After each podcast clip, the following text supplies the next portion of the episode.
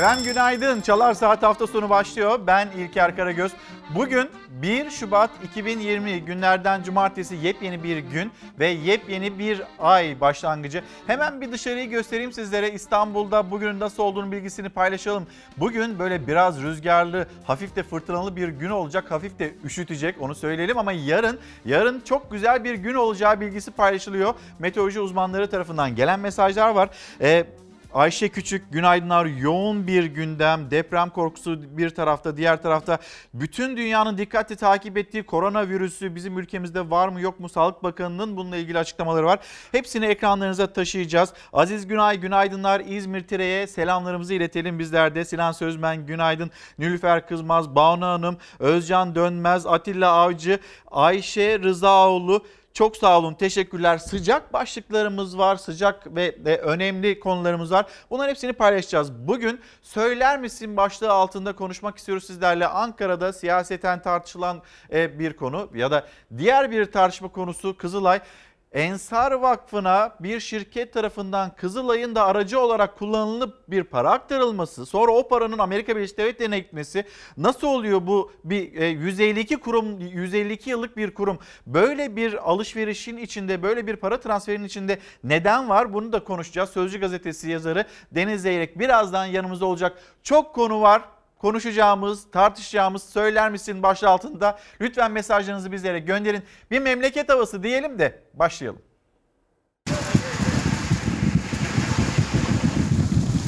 Deprem olduğunu zannediyorum.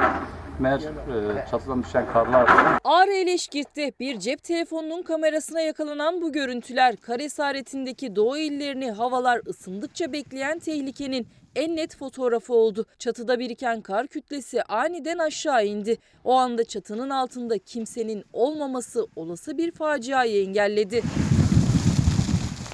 Afyonkarahisar'da ise faciadan kaçamadı kaldırımda yürüyen Oktay Yüksel. Çatıdan kopan buz parçası başına düştü. Çarpmanın etkisiyle yere yığılan Yüksel'in yardımına çevredekiler koştu. Bitlis, Van, Sivas, Erzurum ve daha pek çok il kar esaretinde. Malatya-Sivas yolu yoğun tipi nedeniyle kapandı. Onlarca aracın karıştığı zincirleme kazalar meydana geldi. Görüş mesafesinin zaman zaman bir metreye düştüğü yollarda kar temizleme araçları kazalara karışan araçları da kaldırmak zorunda kaldı. Bitlis'te 500 yerleşim yerine ulaşılamıyor. Kar kalınlığı 1 metreyi aştı. Erzurum'un İspir ilçesinde ise kar yağışı nedeniyle kontrolden çıkan bir otomobil şarampole yuvarlandı. 4 kişi yaralandı. Kahramanmaraş, Hatay ve Osmaniye'de fırtına çatıları uçurdu. Kırıkan'da belediyeden halka tedbir almaları için uyarı anonsu yapıldı. İlçemizde yaşanan şiddetli fırtına sebebiyle vatandaşlarımızın araçlarını güvenli yerlere park etmeleri, yatarken sobalara kömür atmamaları ve olası soba zehirlenmelerine karşı dikkatli olmaları önemli duyurulur. Hafta sonu özellikle doğu illerde kar yağışı bir nebze azalacak gibi görünüyor. Ama Şırnak, Bitlis, Hakkari çevreleriyle Van'ın güney kesimlerinde hala yoğun kar yağışı var. Yağışın azaldığı iller içinse bu kez de başka bir tehlike var kapıda. Çünkü yağış azalsa da hava hala soğuk olacak. Buzlanma ve don bölgede yaşayanları zorlayacak. Meteoroloji Genel Müdürlüğü Mardin, Batman ve Siirt çevrelerinde kuvvetli yağmur ve karla karışık yağmur beklendiğini söylüyor. Sel, su baskını ve ulaşımda aksamalara karşı uyarıyor. Yurdun geri kalanına gelince kuzey, iç ve doğu kesimler parçalı ve çok bulutlu bir güne uyanıyor. İç Anadolu'nun büyük kesiminde Karadeniz, Doğu Anadolu'nun büyük bölümü, Güneydoğu Anadolu'nun doğusuyla İstanbul, Yalova, Kocaeli, Sakarya, Bilecik ve Şanlıurfa'da yağış var. İstanbul yer yer yağışlı ve parçalı bulutlu olacak. Hava sıcaklığı 12 derece civarında. Ankara genel olarak bulutlu bir gün yaşayacak. Ancak yüksek kesimlerde sabah kar sürprizi olabilir. İzmir'de hava sıcaklığı 14-16 derece arasında olacak. Önümüzdeki birkaç gün yurdun tamamında hava sıcaklığı az da olsa yükselecek gibi görünüyor. Ancak çarşambadan sonra yağışlı ve soğuk bir havanın etkisine girebiliriz. Birazdan deprem bölgesine de gideceğiz. Hatay'dan Şuayb Bey günaydınlar. Gönül Gökhan Kurtoğlu, İzmir günaydın Güler Parlak Münire Hanım ve Fatma Hanım söyler misin başlığı altında yazmış göndermiş. Şubat'taki zamdan dolayı kalp ilaçlarımız depolarda ve biz bu ilaçlara ulaşamaz durumdayız. Lütfen bunu yetkililere söyler misin demiş. Elbette bizler de duyuruz. Dün akşam saatlerinde 4.8 şiddetinde bir artçı deprem daha meydana geldi Elazığ'da ve yine sabah saatlerinde gelen bir bilgi 4.2 şiddetinde. Az sonra şimdi memleketin havasına baktık. Bir de deprem bölgesi o depremin sarstığı 5 il o il ve çevresinde hava durumu nasıl olacak? Onu ekranlarınıza taşıyacağız. AFAD, AFAD'ın hazırlıkları. Şimdi bu deprem bize neyi gösterdi? Depreme hazır mıyız değil miyiz? Depreme e, çok hazır olmadığımız aşikar ama e, biz mesela UMKE'yi ya da jandarmayı ya da AFAD'ı böyle bir e, ekibi yetiştirmişiz. Bunu görebildik. Şimdi Elazığ'da, Malatya'da ya da çevresinde böyle bir sarsıntı sonrasında müdahale edilebildi. Hem de hızlı müdahale edilebildi. 6.8 şiddetindeki bir depremden sonra hızlı bir müdahale gerçekleşti. Ama Allah korusun ki söyleniyor İçişleri Bakanı Süleyman Soylu'nun açıklaması 7.5 şiddetindeki depreme hazırlık yapıyoruz denilmekte. Peki 7.5 şiddetinde bir deprem meydana geldiğinde Allah korusun İstanbul'da biz bu e, depreme karşı personel olarak da kentsel dönüşüm olarak da hazır mıyız? Bu soruyu sürekli sormamız gerekiyor ve sürekli olarak deprem kuşağı üzerinde olan bir ülke olarak depreme hazırlık yapmamız gerekiyor defalarca üzerinde durmamız gereken konulardan bir tanesi AFAD'ın bir çalışması Elazığ, Malatya, Diyarbakır, Adıyaman ve Kahramanmaraş'ta yani o 5 ilde sarsıntıyı en fazla hisseden 5 ilde bir çalışma yapıldı. İncelenen bina sayısı 37.631, yıkılan bina sayısı 584, ağır hasarlı bina sayısı 6851. Bakın ağır hasarlı, orta hasarlı, az hasarlı ve yıkılan binalar. Bunların hepsi bütün incelenen binaların sayısı da 30 37.631 bunların hepsi 23 bin üzerinde. Hasarsız bina sayısı çok ama çok daha az. Yani bizim binalarımız dayanıklı değil. Bu bölge için Doğu Anadolu fay hattı bölgesi için burası için yeterli binalara sahip değiliz. Ve sonrasında işte Kuzey Anadolu fay hattı İstanbul, İstanbul çevresi burada bir deprem olduğunda acaba nasıl bir tabloyla karşı karşıya kalacağız? Dün Gülşah İnce'nin yaptığı bir haber vardı. Belki ana haberde izlediniz belki de kaçırdınız. Lütfen o haberi dikkatlice izleyin. Birazdan onu ekranlarınıza taşıyacağız. Yani insanlar öyle evlerin içinde yaşıyorlar ki gerçekten sizler de inanamayacaksınız. O kolonlar, o daireler, insanlar çoluk çocuk oraya girmeye korkuyorlar. Birazdan ekranlarınızda getireceğimiz haberlerden bir tanesi bu. Ama bir gidelim deprem bölgesi, deprem bölgesinin hava durumu.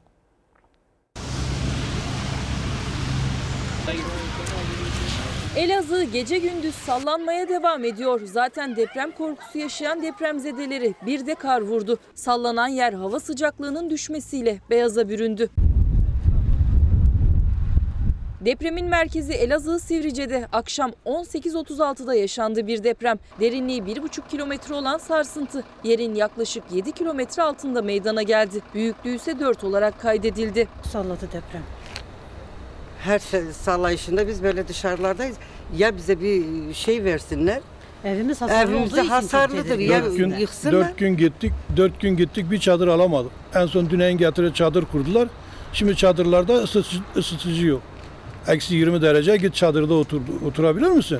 İkinci korkutan depremse gece saat 2.32'de yine yerin 7 kilometre altında yaşandı. Bu kez büyüklüğü 4,5'ti. Bölge halkı ard arda yaşanan sarsıntılarla diken üstünde yaşıyor. Evi yıkılan ya da hasar gören depremzedeler günlerdir çadırlarda. Hava soğuk, sıcaklık gece eksi 4 dereceye kadar düşüyor. Bir yanda kar yağdı yağacak endişesi yaşayan bölge halkının korkusu gerçek oldu. Hasarlı binaların yıkımının sürdüğü kent beyaza büründü. Depremzedelerin sığındığı çadırlar kar altında kaldı.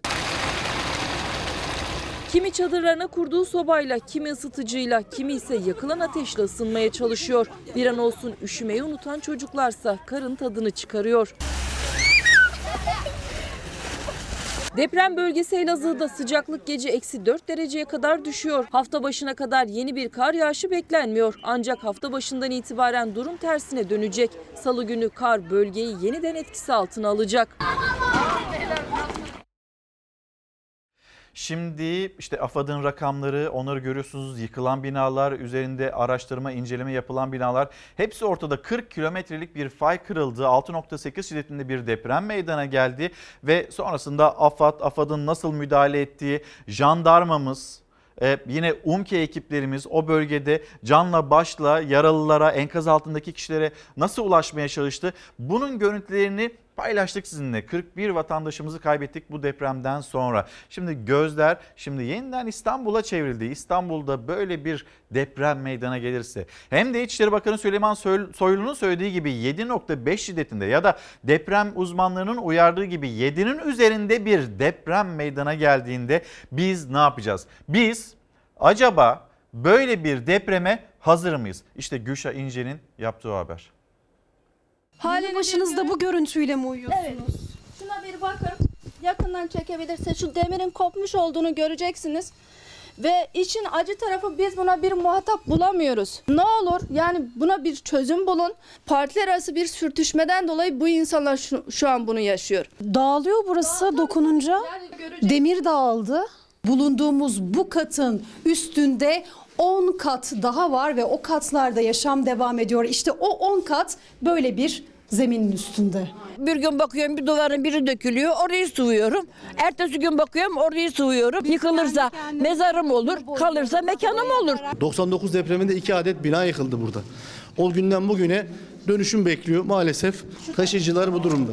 99 depreminden sonra ilk hasarı aldı İstanbul'daki bu siteler bölgesi. Yıllardır evlerin kentsel dönüşüme girmesini beklediler. Siyasiler de geldi aslında ama seçim zamanlarında. Geçtiğimiz Eylül ayındaki 5,8'lik deprem sonrası ise kimse çalmadı kapılarını. Çalan da para istedi. Boyayı sıyırdığın an her taraf çatlak. Şimdi müteahhitler geliyor bizden para istiyor.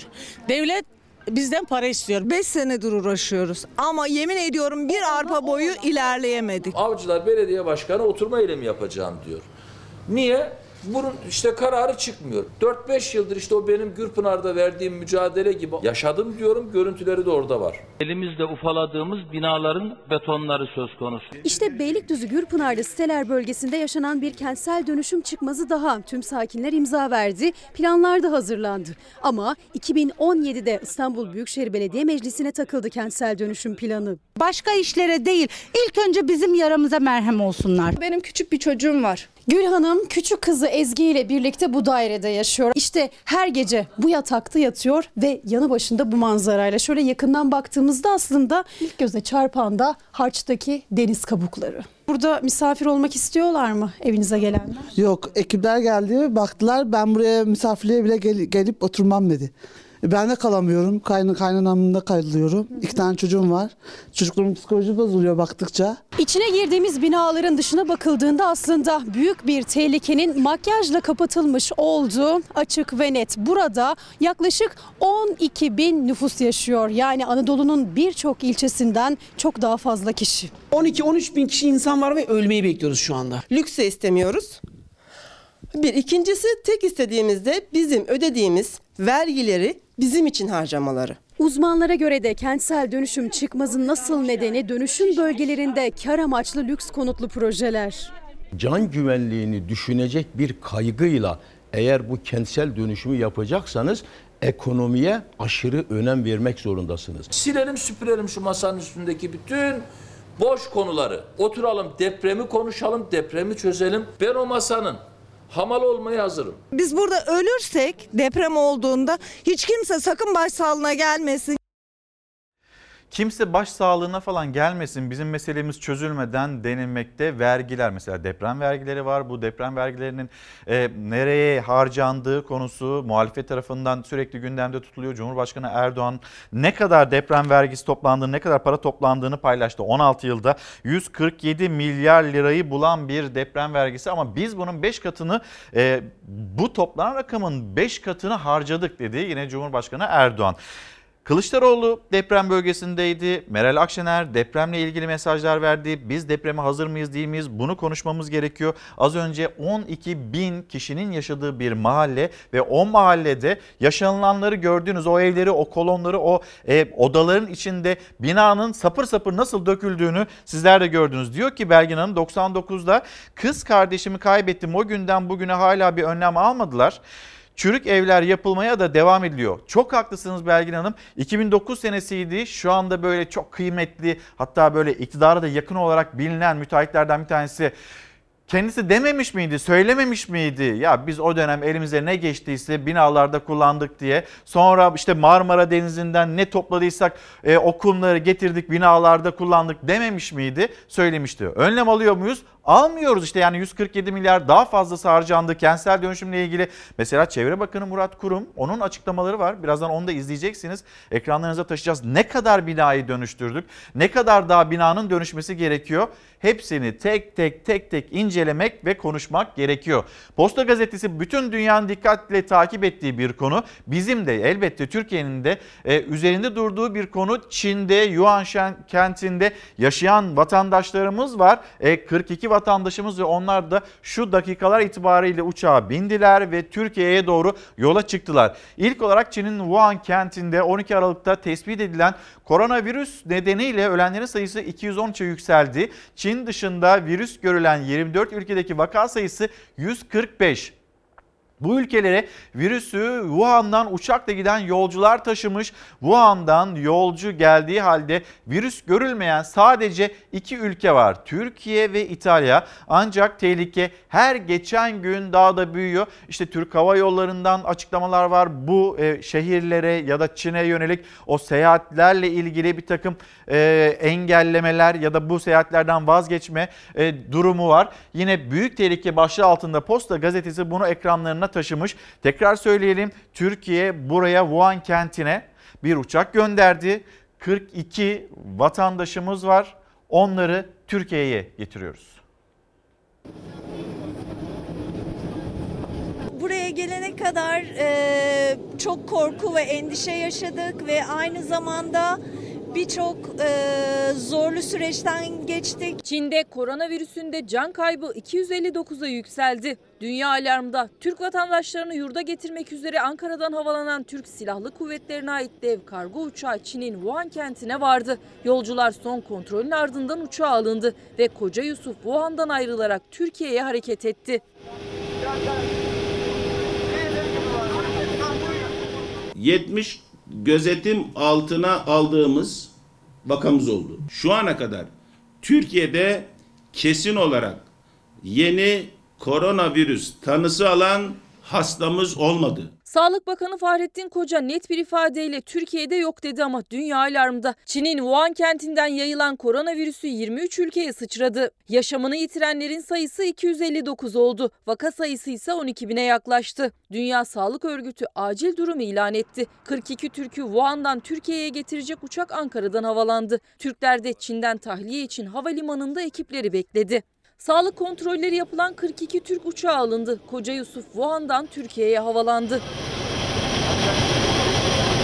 Uçak indiğinde de ekiplerimiz dahil olmak üzere 14 gün gözlem altında tutulacak. Kullanmadığımız bir hastaneyi bu süreçte tekrar kullanır hale getirdik. Şu anda Türkiye için gerçekten bir e, panik havasına girecek ya da ciddi bir e, telaşa kapılacak durum yok. Çünkü va- tanımlanmış vaka yok. Seyahat kısıtlamaları var zaten. Dünya Sağlık Örgütü'nün acil durum ilanıyla Türk Hava Yolları da riskleri en aza indirmek için 9 Şubat'a kadar Çin'in 4 şehrine seferlerini durdurdu. Şu an için Türkiye'de vaka olmadığı için maske takılması, bu virüse karşı maske takılmasının bir anlamı yok. Profesör Doktor Kenan Midilli'ye göre şimdilik Türkiye risk altında değil ama yine de virüs solunum yoluyla bulaştığı için el temizliği çok önemli. Özellikle kalabalık yerlerde, otobüslerde bir yere dokunduğumuz zaman elimizi yıkamadan veya en azından bir dezenfektanla temizlemeden ağzımıza, burnumuza, gözümüze götürmememiz gerekiyor. Hastalığın en önemli belirtileri ise ateş, öksürük, nefes alma güçlüğü. Yolcuların ateşi var mı yok mu termal kameralarla havalimanında kontrol ediliyor. Hatta Sağlık Bakanı Fahrettin Koca da tedbirleri yerinde inceledi akşam saatlerinde.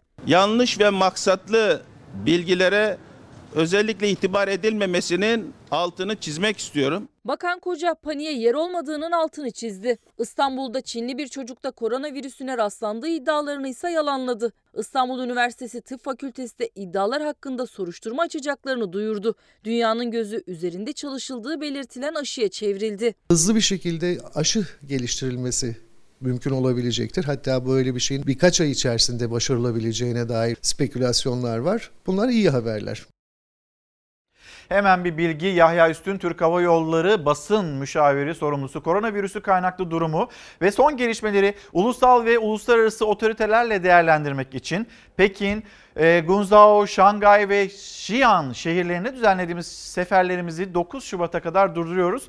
Gelişmeleri aktarmaya devam edeceğiz dediği Yahya Üstün'ün paylaşımı bu şekilde. Şimdi hemen Posta gazetesindeki bir haritaya dikkatlice bakalım. Şimdi uçuş yapılan ülkeler ve virüsün olduğu ülkeler Wuhan'dan haritada işaretli ülkelere Ekim ve Kasım aylarında uçak seferleri yapılıyor. İşte görüyorsunuz virüsün olduğu ülkeler ve sadece iki ülke İtalya ve Türkiye'de virüsün çıkmadığı bilgisi paylaşılıyor. Onun dışında işte bu şehirlere yapılan seyahatler, Wuhan'a yapılan e, seyahatler, Amerika Birleşik Devletleri'nde, İngiltere'de, Fransa'da, e, Rusya'da, yine Avustralya'da, diğer yakın ülkelerde bu ülkelerin hepsinde Wuhan şehrine giden bütün kişilerde bu virüsle karşılaşıldığı söylenilmekte. Bir tek Türkiye ve İtalya'da olmadığı bilgisi paylaşılıyor. Şimdi kimse dokunamıyor denilmekte. Bir fotoğraf ne kadar doğru ne kadar değil Çin'de sık yaşanan bir sahne. Virüse yakalanan biri şuurunu kaybedip yolda düşüyor.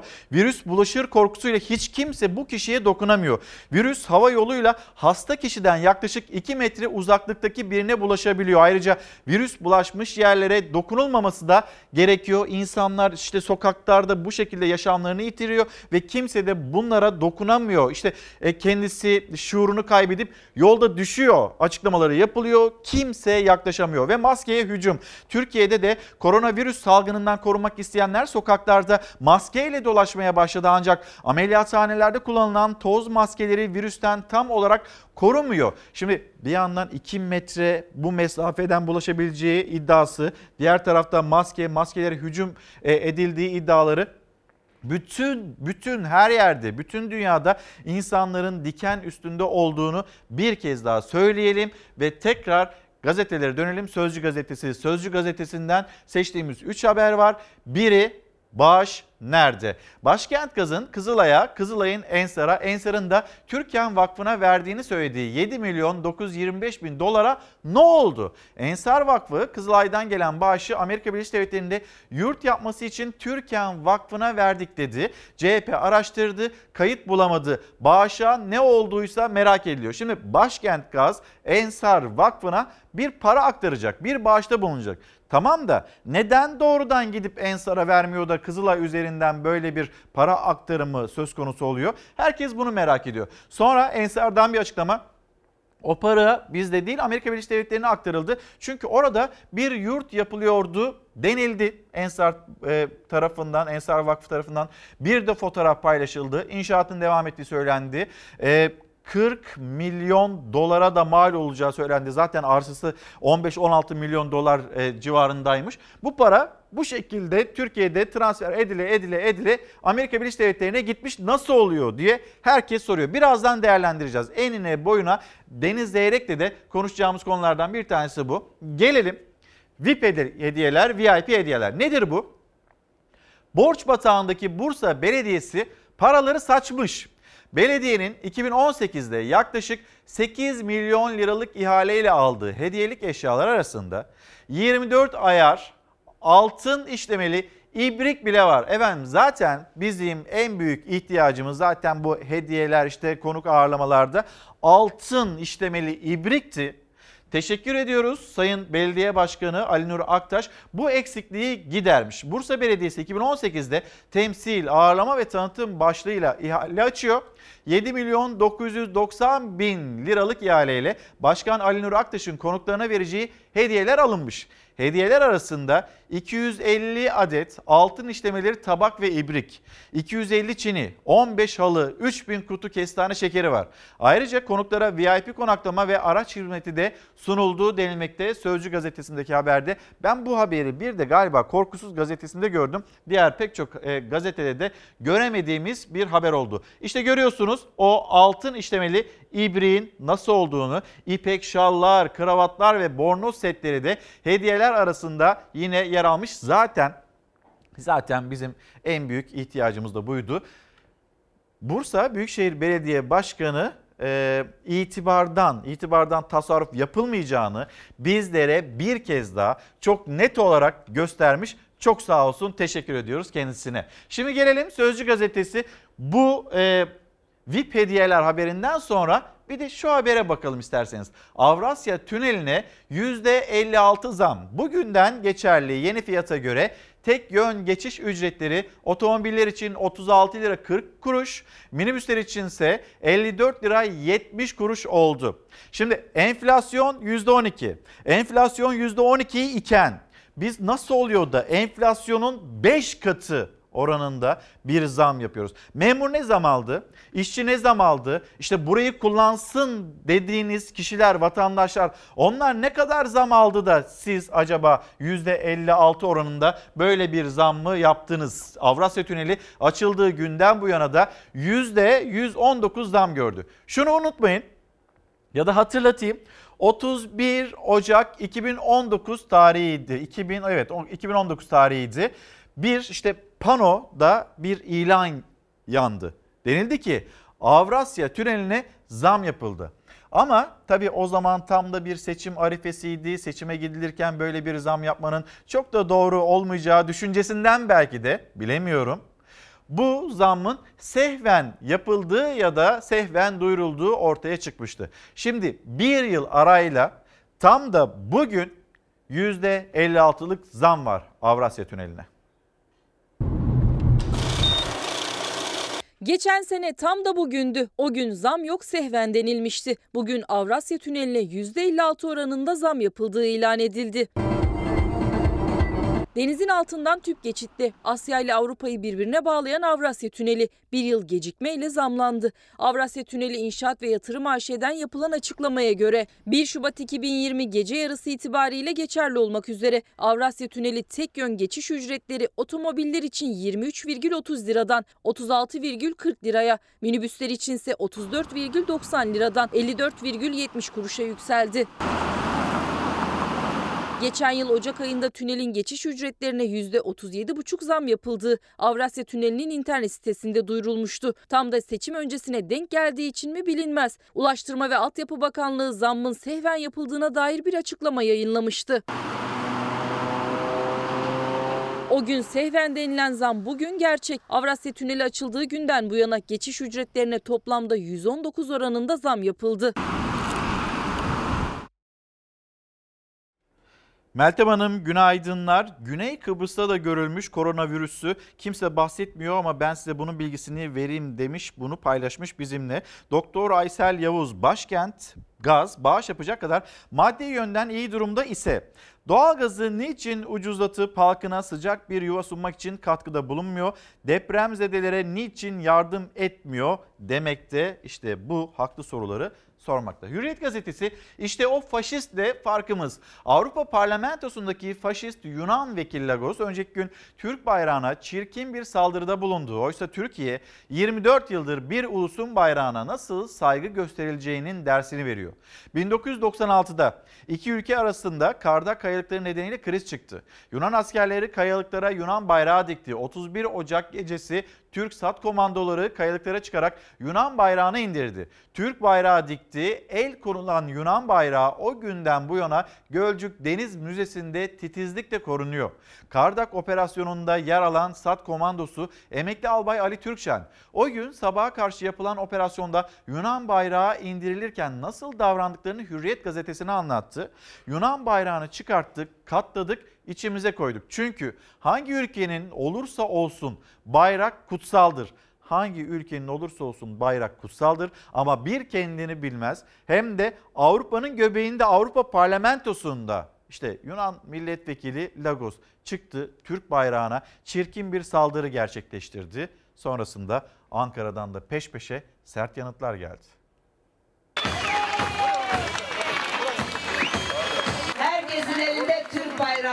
Niçin olduğunu biliyorum. Türk bayraklarıyla karşılandı Meral Akşener İzmir'de. Aslında bu Avrupa Parlamentosu'nda Türk bayrağına saldıran Yunan vekile karşı bir protestoydu. Ay yıldıza uzanan eli kırarız dedi Akşener. Şundan emin olun. Bu bayrağa uzanan elleri 82 milyon bir olur. Çattır çutur kırarız. Bunlar müşteri mi? Bizim arkadaşlar mı? Torbalı'da esnafı ziyaret etti Akşener. İzmirlilerle buluştu. Sorunlarını dinledi. Gereğini yapacağız işte demokratik yollarla. Seçimde siz konuşmanıza gerek yok. Siz oylarınızı kullanacaksınız sadece. Meral Hanım sizi çok seviyoruz. Sıcak karşılandı. Bol bol fotoğraf çektirdi. Teşkilatıyla buluştu. Harika. Benden iyi geçinin. Gündeme dair soruları da yanıtladı. İyi Parti'nin koronavirüsü için verdiği önergenin AK Parti ve MHP oylarıyla reddedilmesini eleştirdi. siyasetle alakası olmayan vatandaşın emniyeti açısından verilmiş bir önerge reddedildi. Ama e, virüs e, konusunda çok hassaslar. E, FETÖ virüsüne de aynını yaptılar. Kızılay Başkanı'nın derhal görevden alınması gerektiğini söyledi. Ekrem İmamoğlu'nun sömestr tatiline ilişkinde ses verdi. Ben insanların günlük hayatında ne yaptığıyla ilgilenmiyorum. Çünkü e, o tür konuların kararını seçmen verir. Yani e, o oraya gitti, bu buraya gitti. Bizim konumuz değil. Ufukta erken seçim yok açıklamaları yapılıyor ama liderler alanlarda. Deprem başlığına dönecek olursak deprem vergisinin 5 katını harcadık. Cumhurbaşkanı Erdoğan'ın cümleleri Erdoğan CHP lideri Kılıçdaroğlu'nun toplanan deprem vergileriyle ilgili eleştirilerine rakamlarla yanıt verdi. Az önce de paylaşmıştım 2019 fiyatlarıyla 147 milyar lira bugüne kadar toplanmış olan para. Peki biz bu paraları doğru yerlere acaba harcadık mı? 5 katını hatta harcadık demekte Cumhurbaşkanı Erdoğan. Birazdan detaylarıyla bakacağımız konulardan bir tanesi bu olacak. Ama önce yine dünyanın konuştuğu bir konu İngiltere yani Büyük Britanya, Birleşik Krallık ve Avrupa Birliği boşandılar.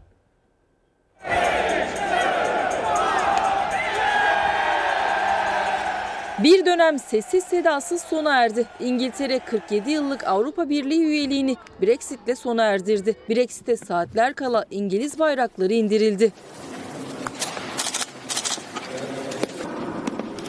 İngiltere 2016 yılında Avrupa Birliği'nden ayrılmayı gündeme getirmiş ve referandumda %48'e karşı %52 ile Brexit kararıyla ayrılacağını duyurmuştu. İngiltere Başbakanı Boris Johnson 12 Aralık'taki erken genel seçimi Brexit'i 31 Ocak'ta gerçekleştirme vaadiyle kazanmıştı.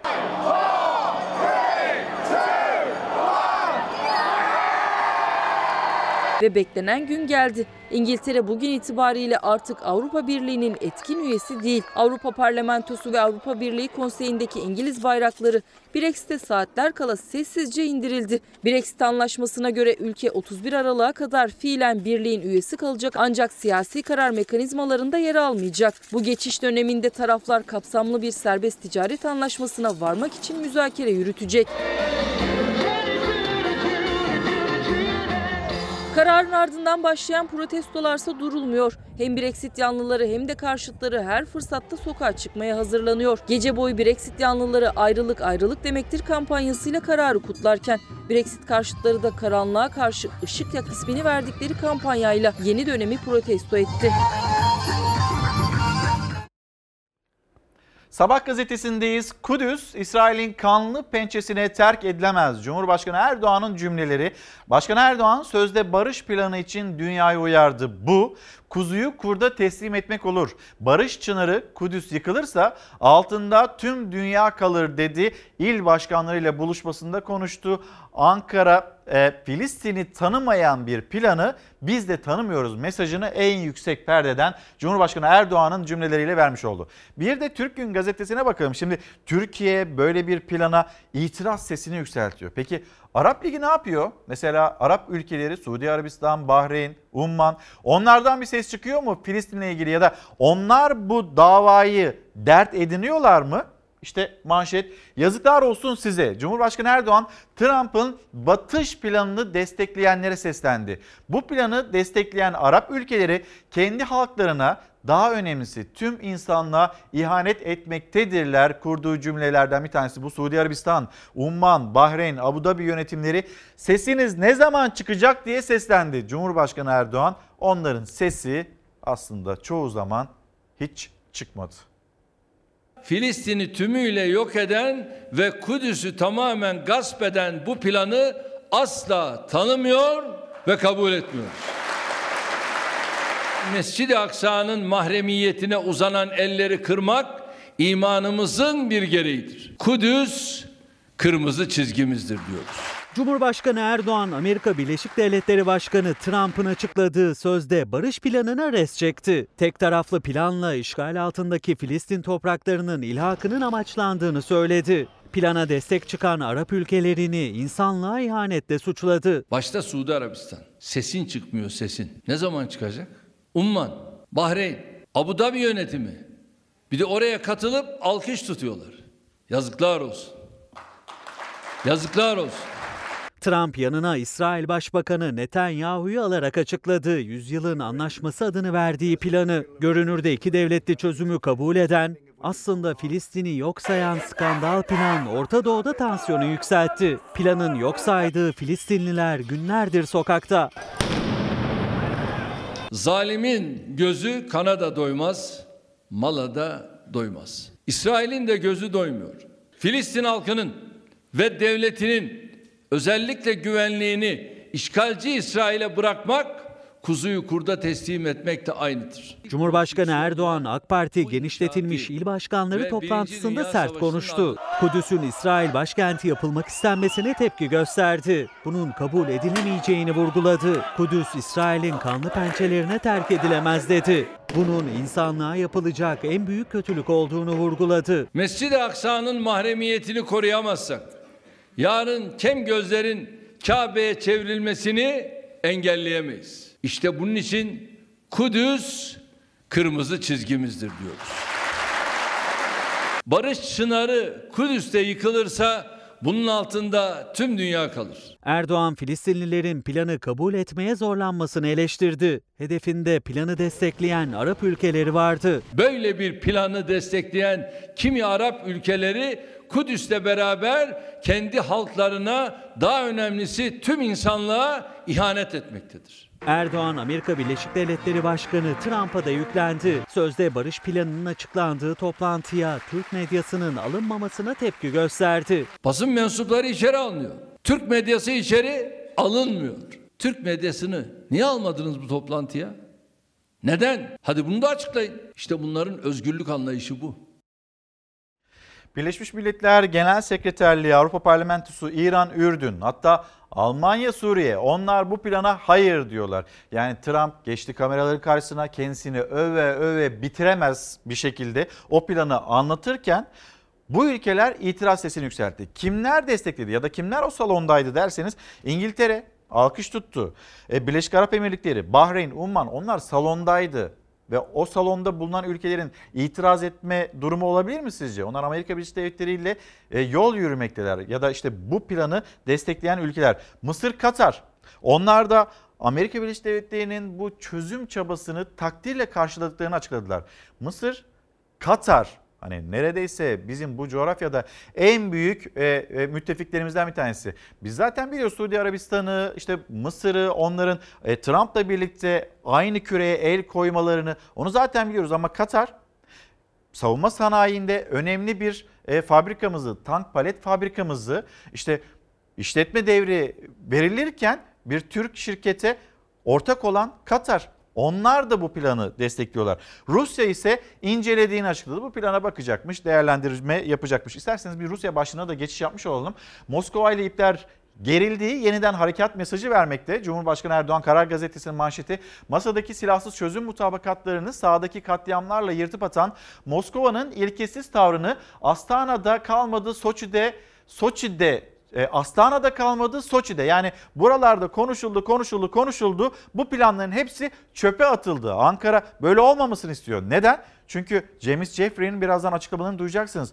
burada yaşanılan her e, kötü durum, aksi durum, işte İngiltere, Fransa, İngiltere, düzeltiyorum Rusya, İran ve Türkiye'nin varmış olduğu mutabakat orada sivillerin korunmasına yönelikti. Şimdi o siviller yavaş yavaş adım adım Türkiye'ye doğru gelmeye başladılar ve Türkiye'den yeniden askeri bir operasyon yapabiliriz restleri çekiliyor. Gelelim hemen Cumhuriyet Gazetesi'ne. Cumhuriyet Gazetesi'nde de benzer bir haber var ama öncesinde iki haber daha okuyacağım.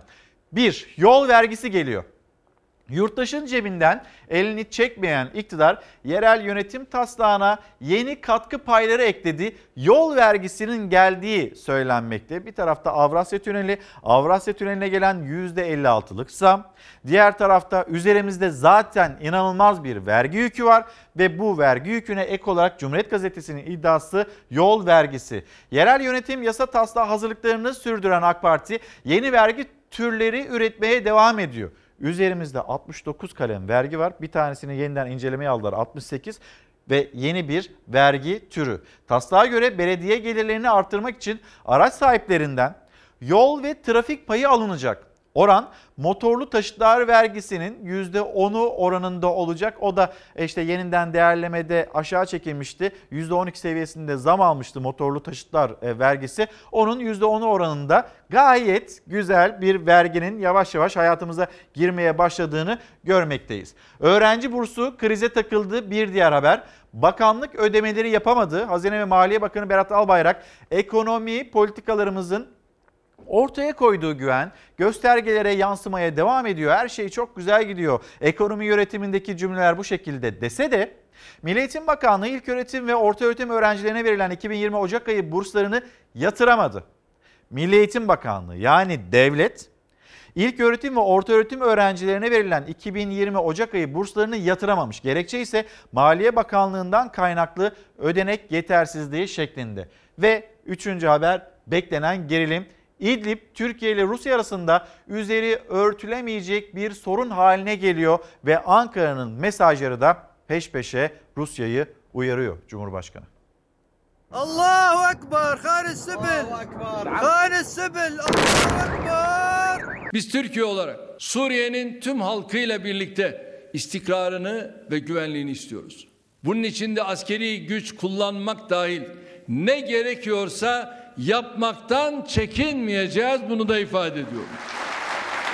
Cumhurbaşkanı Erdoğan İdlib'e askeri müdahale sinyali verdi. Esad ve Rusya'yı suçladı. Mutabakat Esed rejimi ve onu destekleyen Rusya tarafından kanla ve acıyla adım adım delinmekte, bozulmakta, ihlal edilmektedir. Rusya İdlib'deki gerginliği azaltma bölgesine dair yükümlülüklerine tümüyle uyuyor. Suriye'de Rusya ve İran milisleri desteğindeki rejim güçleri İdlib'e saldırılarını yoğunlaştırdı. Kentin en önemli ilçelerinden Maratel Numan'da kontrolü sağladı. Yönünü stratejik M5 otoyolunun geçtiği Serakib'e çevirdi. Sivillerin de hedef alındığı saldırılara Türkiye tepkili. Cumhurbaşkanı Erdoğan, Moskova'nın Soçi ve Astana'daki yükümlülüklerini yerine getirmediğini söyledi. Suriye ordusunun artan saldırılarının siyasi sürecin önünü kestiğini vurguladı. Rejimi bu yönde cesaretlendirenlerin tek amacının da Suriye'deki krizin uzun süre devam etmesini sağlamak olduğu açıktır. Hiçbir ülkenin siyasi ve ekonomik çıkarı Türkiye'nin güvenlik ve istikbal önceliklerinden daha önemli olamaz. Maalesef bu bölge çok sayıda teröristin bir arada bulunduğu yer olarak kalmaya devam ediyor. Teröristler rejimin yanı sıra Hmemim'deki Rus üssüne düzenli olarak saldırılar düzenliyor. Bu durumdan büyük bir endişe duyuyoruz. Cumhurbaşkanı Erdoğan Türkiye'nin İdlib'deki duruma seyirci kalamayacağını belirtti. Fırat Kalkanı, Zeytin Dalı ve Barışpınar harekatları örneğini verdi. İdlib konusunda Şam ve Moskova'yı uyardı. Askeri güç kullanmanın gündemde olduğunu söyledi.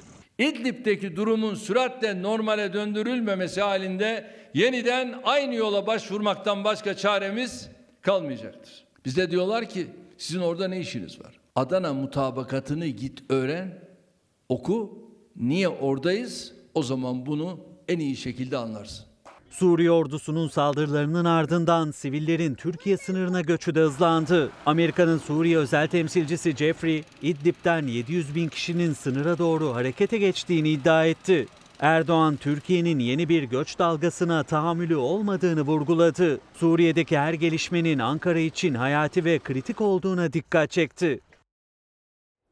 Sözcü gazetesi yazarı Deniz Zeyrek şu anda stüdyomuzda. Deniz abi günaydın. Günaydın. İki haftalık aranın ardından Evet. yeniden hafta sonunda beraberiz.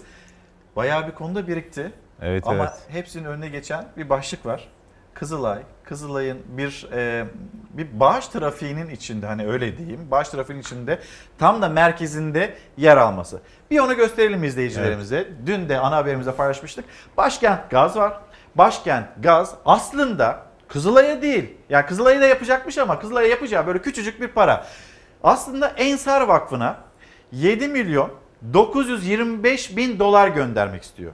Ama şöyle yapıyor. Önce Türk Kızılay'ına gidiyor. Diyor ki al sana 8 milyon. Sen içinden 75 bin dolarını al. E onu git Ensar Vakfı'na yatır. Ne Geri- kadar? Geri kalanı. Geri kalanını Ensar'a gönder. Ne kadar? 7 milyon 925'i Ensar'a gönderildi. Yani niye böyle bir şey yaptı? Mesela Başkent Gaz bu kadar böyle bir bağış yapmak istiyor ise sonradan yapılan açıklamalara da bakacağız. Neden doğrudan Ensar Vakfı'na göndermedi? Bu akıllarda bir soru işareti yarattı. Sonra işte Kızılay... Soru işaretine gerek yok. Vergi kaçakçılığı yapılıyor. Vergi ama öyle denilmiyor ki. Vergiden kaçınma deniliyor. Hatta bu o kadar böyle kıymetli anlatılıyor ki ya ne var ki canım? Bunu Türk Kızılay'ın başkanı söyledi. Kerem Kınık söyledi. Vergi kaçırma değil yasal. Kızılay'a verseydi vergiden kaçınma olurdu. Bak Kızılay'a ödeseydi onu, Kızılay kullansaydı vergiden kaçınma olurdu. Ama Ensar Vakfı'na verdiği için, Kızılay'ı da aracı kıldığı için bu düpedüz vergi kaçırmadır. Trafik bitmedi daha. Şimdi Ensar Vakfı gözler ona çevrildi.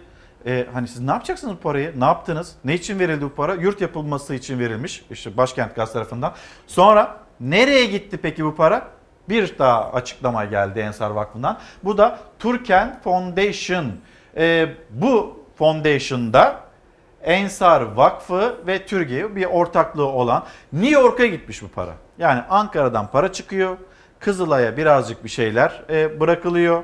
Bağış, Evet. küçük bir bağış. Sonrasında Ensar Vakfı'na aktarılıyor. Ensar Vakfı da New York'ta, Manhattan'da, bilmiyorum artık kaçıncı caddede, çok da kıymetli bir arazide bir yurt yapılsın diye bu parayı gönderiyor. Şimdi bu Gönderdiğini de bilmiyoruz. işte Amerikalı kaynaklardan da bir e, doğrulama kendi- var mı yok mu ona da bakalım. Kendileri de gö- paranın gönderilmediğini doğruluyorlar yani. Ya Para- bu nasıl bir şey? Bu Ee, ne? Ya şimdi ben dün oturdum vakıf nedir meselesine Vakıf baktım. nedir ne yapar?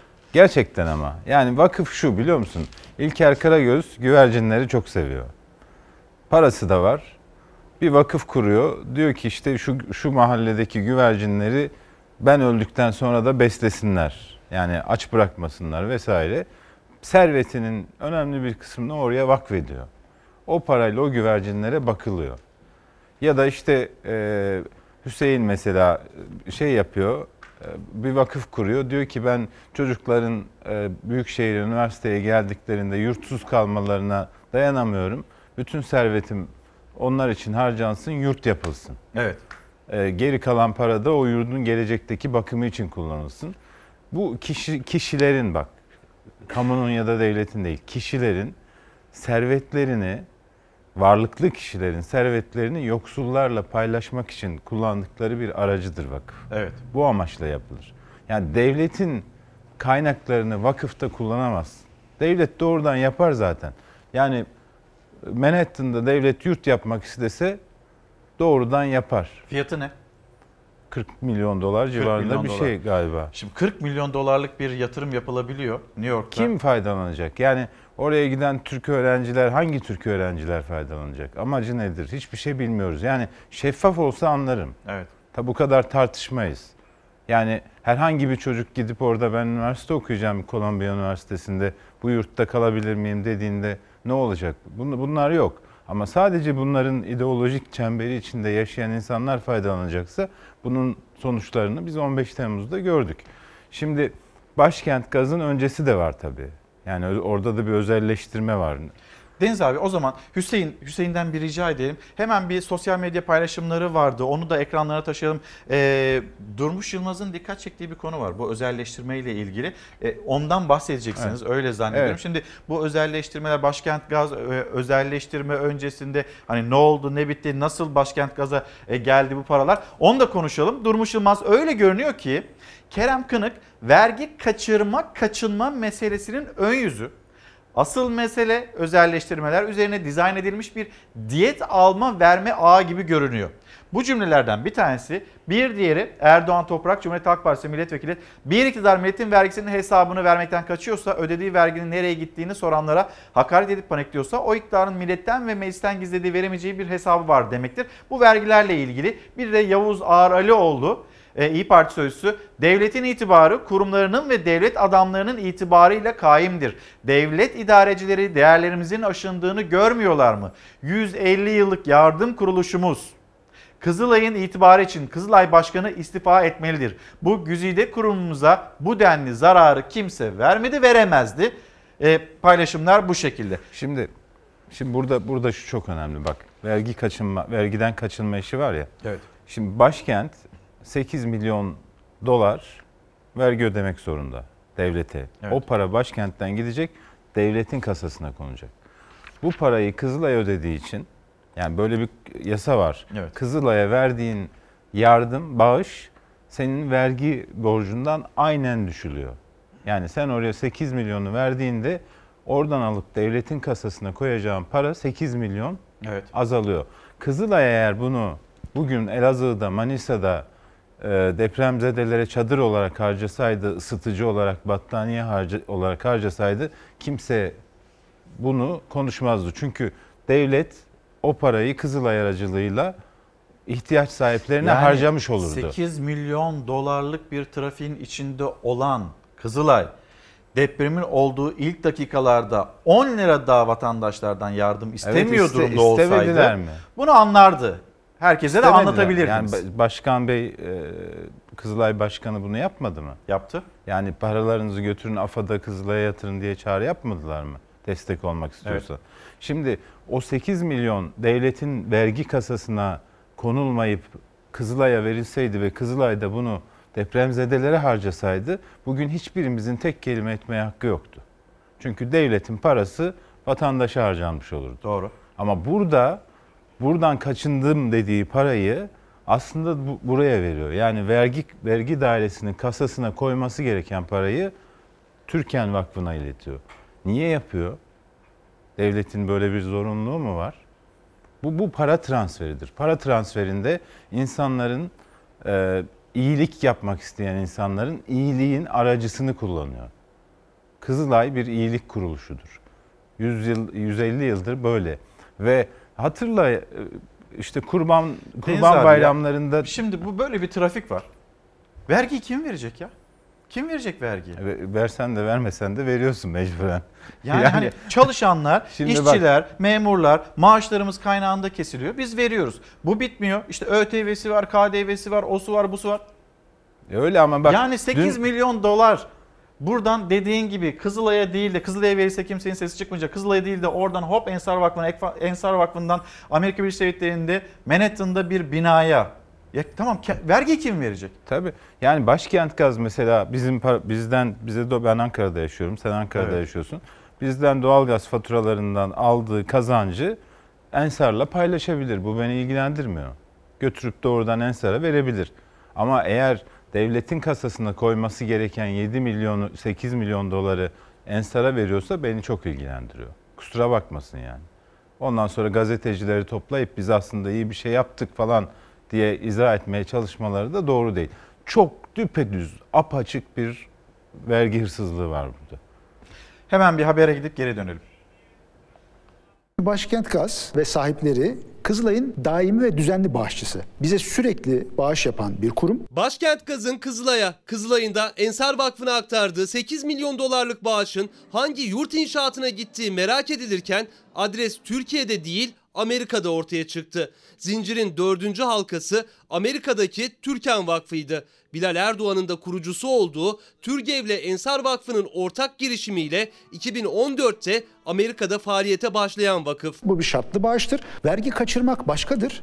Vergiden kaçınmak başkadır. Kızılay Başkanı Kerem Kınık, Başkent Gaz ile Ensar Vakfı arasındaki bağış ilişkisini vergiden kaçınma sözleriyle anlatmış, Kızılay'la ilgili sıcak tartışmalarında fitilini yakmıştı. 8 milyon dolarlık bağışla Ensar Vakfı Ankara'da ya da Türkiye'de hangi yurdu yaptı soruları sorulurken alıcı vakıf 3 gün sonra sessizliğini bozdu bağışın sınırları aştığı okyanus ötesinde 10 bin kilometre uzakta Amerika'daki yurt yapımına gittiği de bu açıklamayla ortaya çıktı. New York Manhattan'da merkezi bir konumda bir arsa satın alınmış ve bu arsada Türkan Vakfı yurdu inşaatı başlatılmıştır. 21 katlı olarak planlanan yurdun önümüzdeki 2 yıl içerisinde tamamlanması hedeflenmekte olup şimdiye kadar 12 katı inşa edilmiştir. Ensar Vakfı, Türkan Vakfı'nın New York Manhattan'daki yurt inşaatının fotoğrafını paylaştı.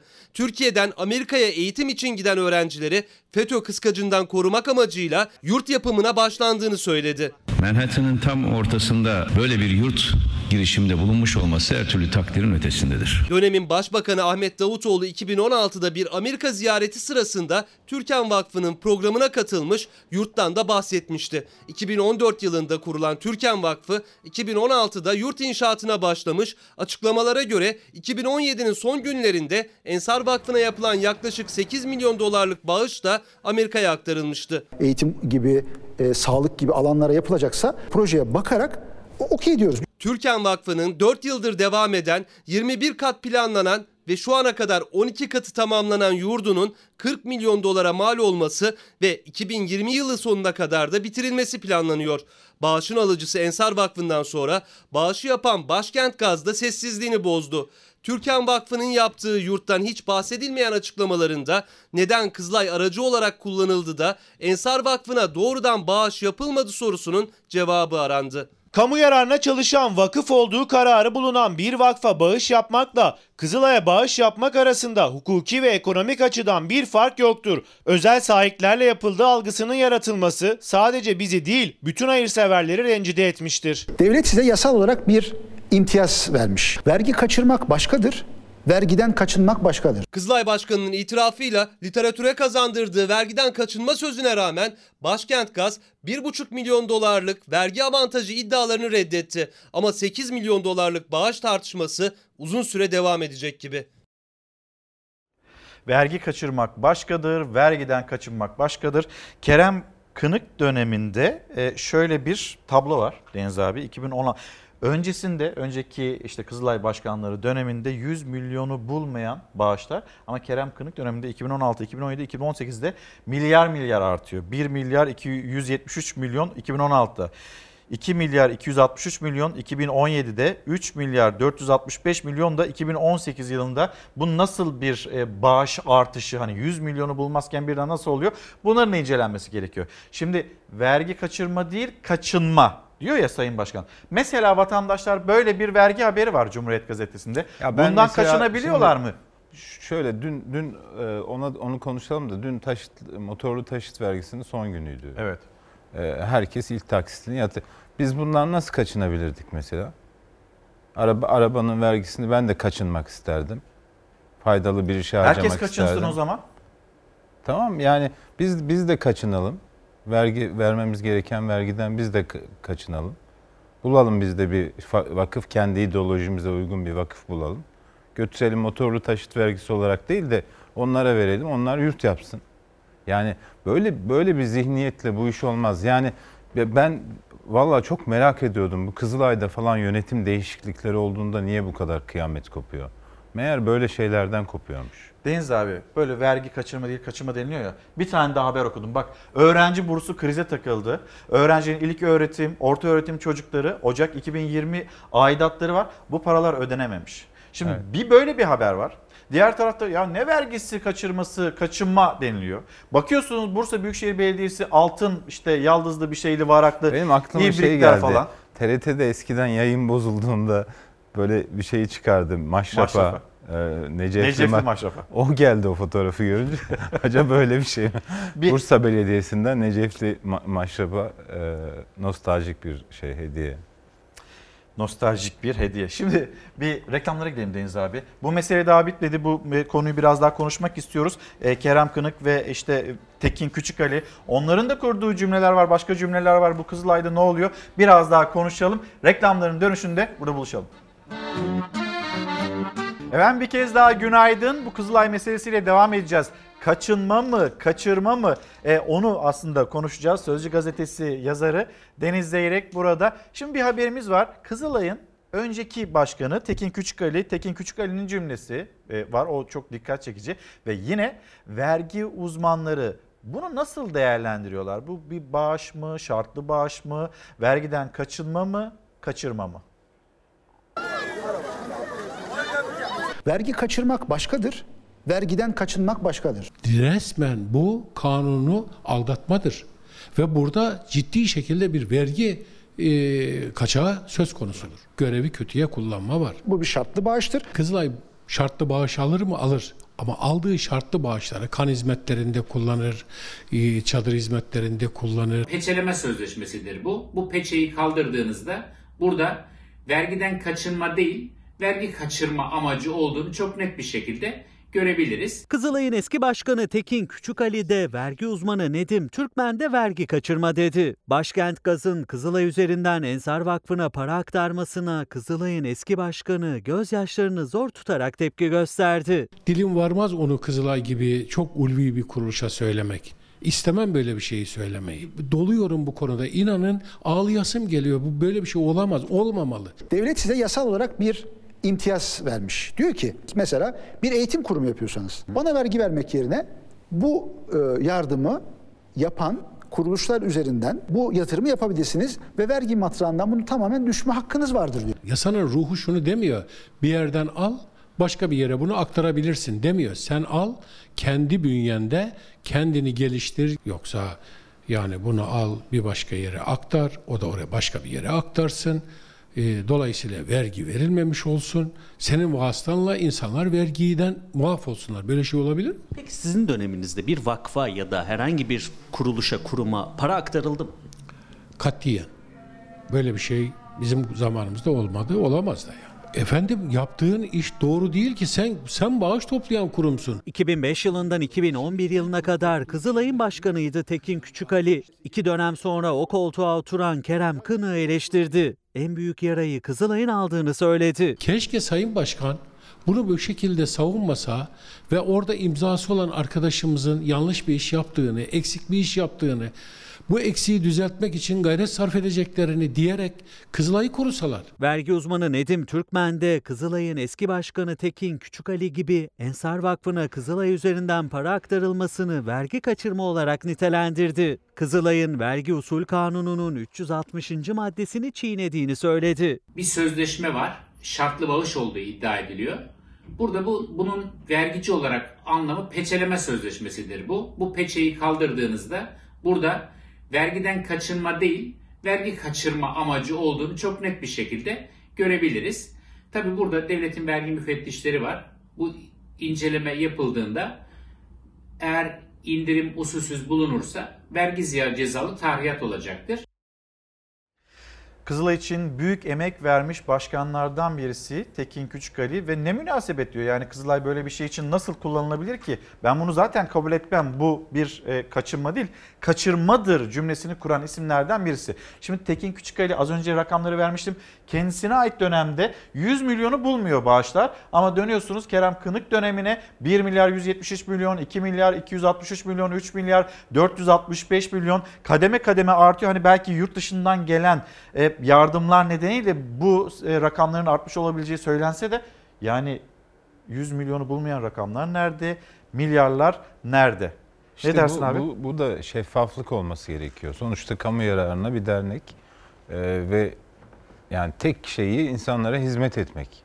Yani ki, kimi yerde çadır kurmak, kimi yerde kan toplamak, kimi yerde e, kıyafet sağlamak vesaire yoksullara, ihtiyaç sahiplerine falan. Şimdi kamu yararına bir derneğin gelir giderinin şeffaf olması lazım. Bunu Kızılay'ın çok net bir şekilde Ben bu e, bu kadar bağışı şuralardan aldım diye açıklayabilmesi lazım.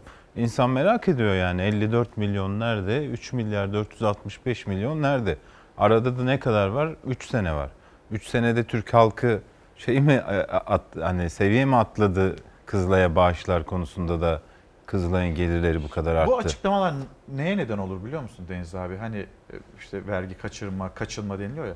Ya vatandaşlar bağış yapmaktan kaçınırsa? İhtiyacı kalmamıştır artık falan derse. Ya bundan kaçınırsa Evet, insanlar evet. ne olacak? Evet doğru doğru bir şey değil bu yani. Gerçekten insan tereddüt ediyor.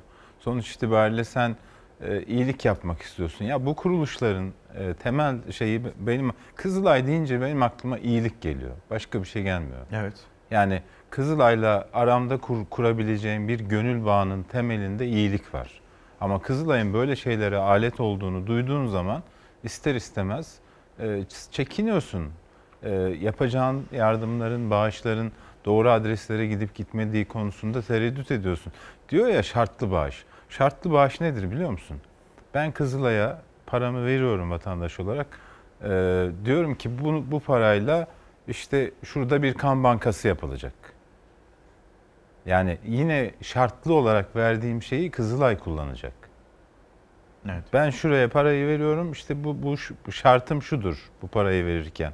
İşte Kars'ta e, bir ihtiya bir sağlık ocağı yapılacak falan gibi bir şey söylüyorum. E, ya da işte şuraya şu kadar e, geçici prefabrik konut yapılacak.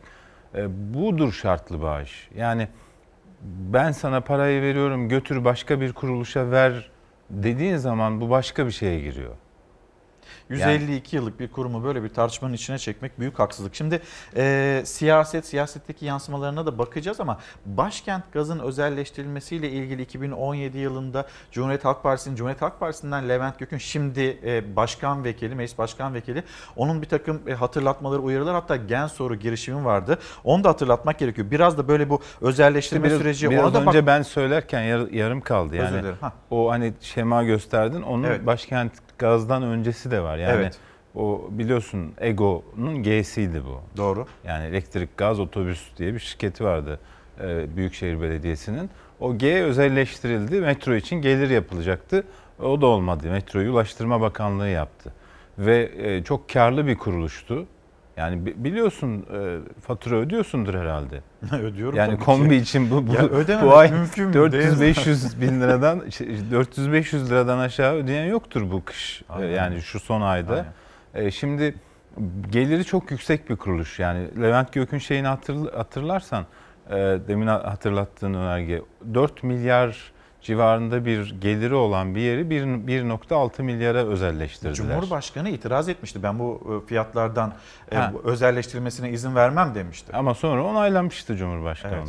Yani böyle bir şey de var. Bunu da hatırlamak lazım. Demek ki böyle bir ilişki kurulmuş. Yani biz sana bu kolaylıkları tanıyalım. Sen de ileride şu tür ta- talepler olduğunda e, tereddüt etmeden, itiraz etmeden yerine getir gibi bir ilişki mi kurulmuş anlamıyorsun. Yani e, ama ortada çok net bir şey var.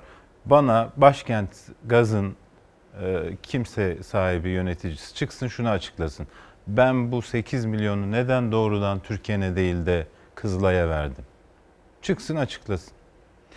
Burada bir vergiden e, kaçınma Yo, yo, ya da yani hani- kaçınma kaçınma falan işine girmeyelim. deniyor ya bir buçuk milyarlık bir e, milyar dolarlık bir avantaj sağlanıyor Kızılay'a götürüyor önce veriyor sonra Ensar aktarılıyor. Böyle bir şey de yok deniliyor kabul etmiyor çünkü Ya başkent etmiyorsa bunu. çıksın açıklasın. Neden bunu direkt bu bu Türkan Foundation'a değil de Kızılay'a Kızılay aracı. Yani neden şartlı bağış yaptığını Evet. çıksın açıklasın. Desin ki ben şu nedenden dolayı bu parayı doğrudan şu vakfa değil Kızılay'a verdim. Biz de ikna olalım. O zaman herkes anlasın vergiden kaçınma mıdır, vergi kaçırma mıdır hepimiz anlayalım. Hemen bir de e, siyasetteki tartışmasına bakalım dönelim. Yardım başkent gazdan olduğu gibi Ensar'a gitti biliyorduk biz. Masal gibi Ensar Vakfı Türgev Vakfı ile evlenmiş. Türken Foundation diye bir çocuklar olmuş. Bütün kaynakları buraya aktarıyor. Erdoğan ailesinin sevk ve idare ettiği bir vakıf. AK Parti'deki arkadaşlarımızın cevabını verecekleri soru bence şudur. Bu işi Cumhuriyet Halk Partisi iktidarda olsaydı Kızılay üzerinden Çağdaş Yaşamı Destekleme Derneği'ne yaptırsa idi Tayyip Bey de muhalefette olsaydı.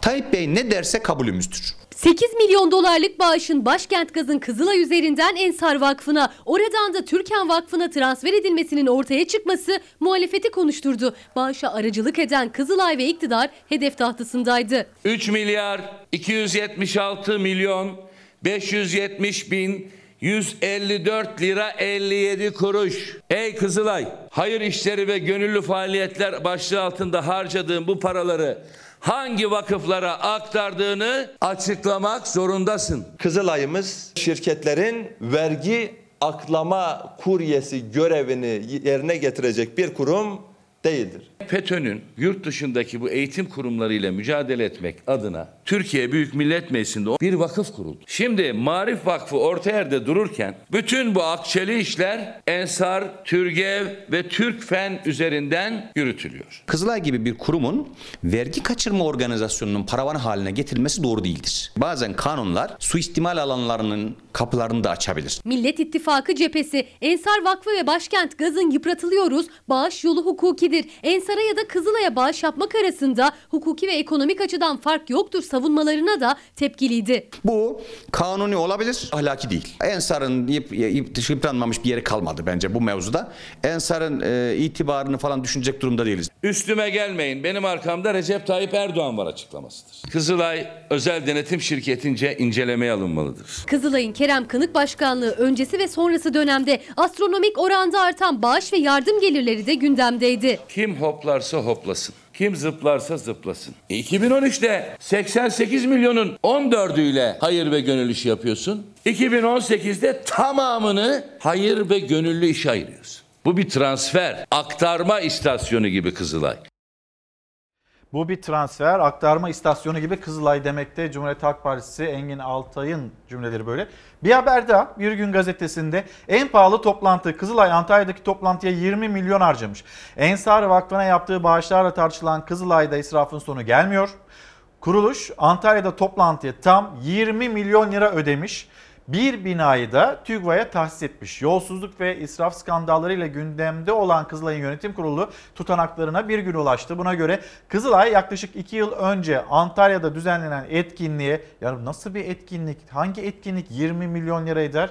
Ee, insan inanamıyor ama böyle bir toplantı ve böyle bir e, ödemenin de yapıldığı söylenmekte Bir Gün Gazetesi'nin iddiası. Şimdi bu konuyu kapatacağız. Bir başka mesele işte deprem vergileri e, senelerdir 16 yıldır bu vergiler toplanıyor. Nereye harcanıyor? Muhalefet bunu öğrenmek istiyor. Cumhurbaşkanı Erdoğan 147 milyar lira dedi günümüz parasıyla. Biz bunun 5 katı daha fazlasını e, harcadık dedi. Depremle ilgili çalışmalar yaptık dedi. Hemen bir haberine bakalım. Sonra konuşalım buradaki tartışmayı. Bir Olur, ekranlarda e, tartışmış olalım. Utanmadan soruyor. Deprem için topladığınız paraları nereye harcadınız? Şimdi sorun Van depreminden haberin var mı diye inanın yoktur. 20 katrilyona yakın para harcadık. Vatandaş üzerine düşen görevi yaptı mı? Yaptı. Vergisini ödedi mi? Ödedi. 65 katrilyon Türk lirası alıyorsun. Nereye gitti bu para? Bay Kemal sen kiminle cirit attığının farkında değilsin. Ve bu işi de öğrenemeyeceksin. Deprem vergileri Erdoğan ve Kılıçdaroğlu arasında tansiyonu yüksek başlık. Cumhurbaşkanı Kılıçdaroğlu'nun deprem vergilerinden toplanan paralar nereye gitti sorusuna hesabını vermeye zamanımız yok demişti. Yeni günde deprem için toplanan vergilerle ne yapıldığını anlattı. O sordukları deprem vergilerinin 2003-2019 yılları arasındaki toplamı cari fiyatlarla 66 milyar lira. 2019 fiyatlarıyla 147 milyar liradır. Bugüne kadar depremlerin ardından yapılan ve depreme hazırlık için yürütülen çalışmalarda harcanan kaynak ise 5 katıdır. AFAD'ın sitesine kalem kalem yazacak. Bundan niye korkuyor? Laf yetiştireceklerine. Burada şunları yaptık. Şuradan şu kadar para geldi yazmakta ne mahsur var ya? TOKİ şimdiye kadar deprem dolayısıyla ücretsiz dağıttığı ne kadar ev var? Vay sen misin bunu soran? Niye sormasın? CHP'nin başkanı bu tarih cahilidir. Düzce depreminde, bir Kocaeli, Sakarya depreminde, Bolu'da neler olmuş, neler bitmiş bilmez. Yarım kalmış olan O deprem bölgelerindeki çalışmaları biz tamamladık. Biz. Cumhurbaşkanı deprem bölgelerinde eksikleri tamamladık, depreme hazırlandık, 5 katını harcadık dedi ama muhalefet kalem kalem yapılanlar açıklansın istedi. Bundan sıkılmış olabilir. Bundan hiç erinmesin Sayın Cumhurbaşkanı. Harcadığı yerler varsa devam edip anlatsın. Deprem için toplanan paralar yerine gittiği gibi biz milli bütçeden buralara çok ciddi harcamalar yaparak oraları ayağa kaldırdık. Zaten bu iş için ayrılmış bütçede kaynaklar var ya. Milletin aklıyla dalga geçmeye devam eden bir Erdoğan'la karşı karşıyayız. Erci şöyle.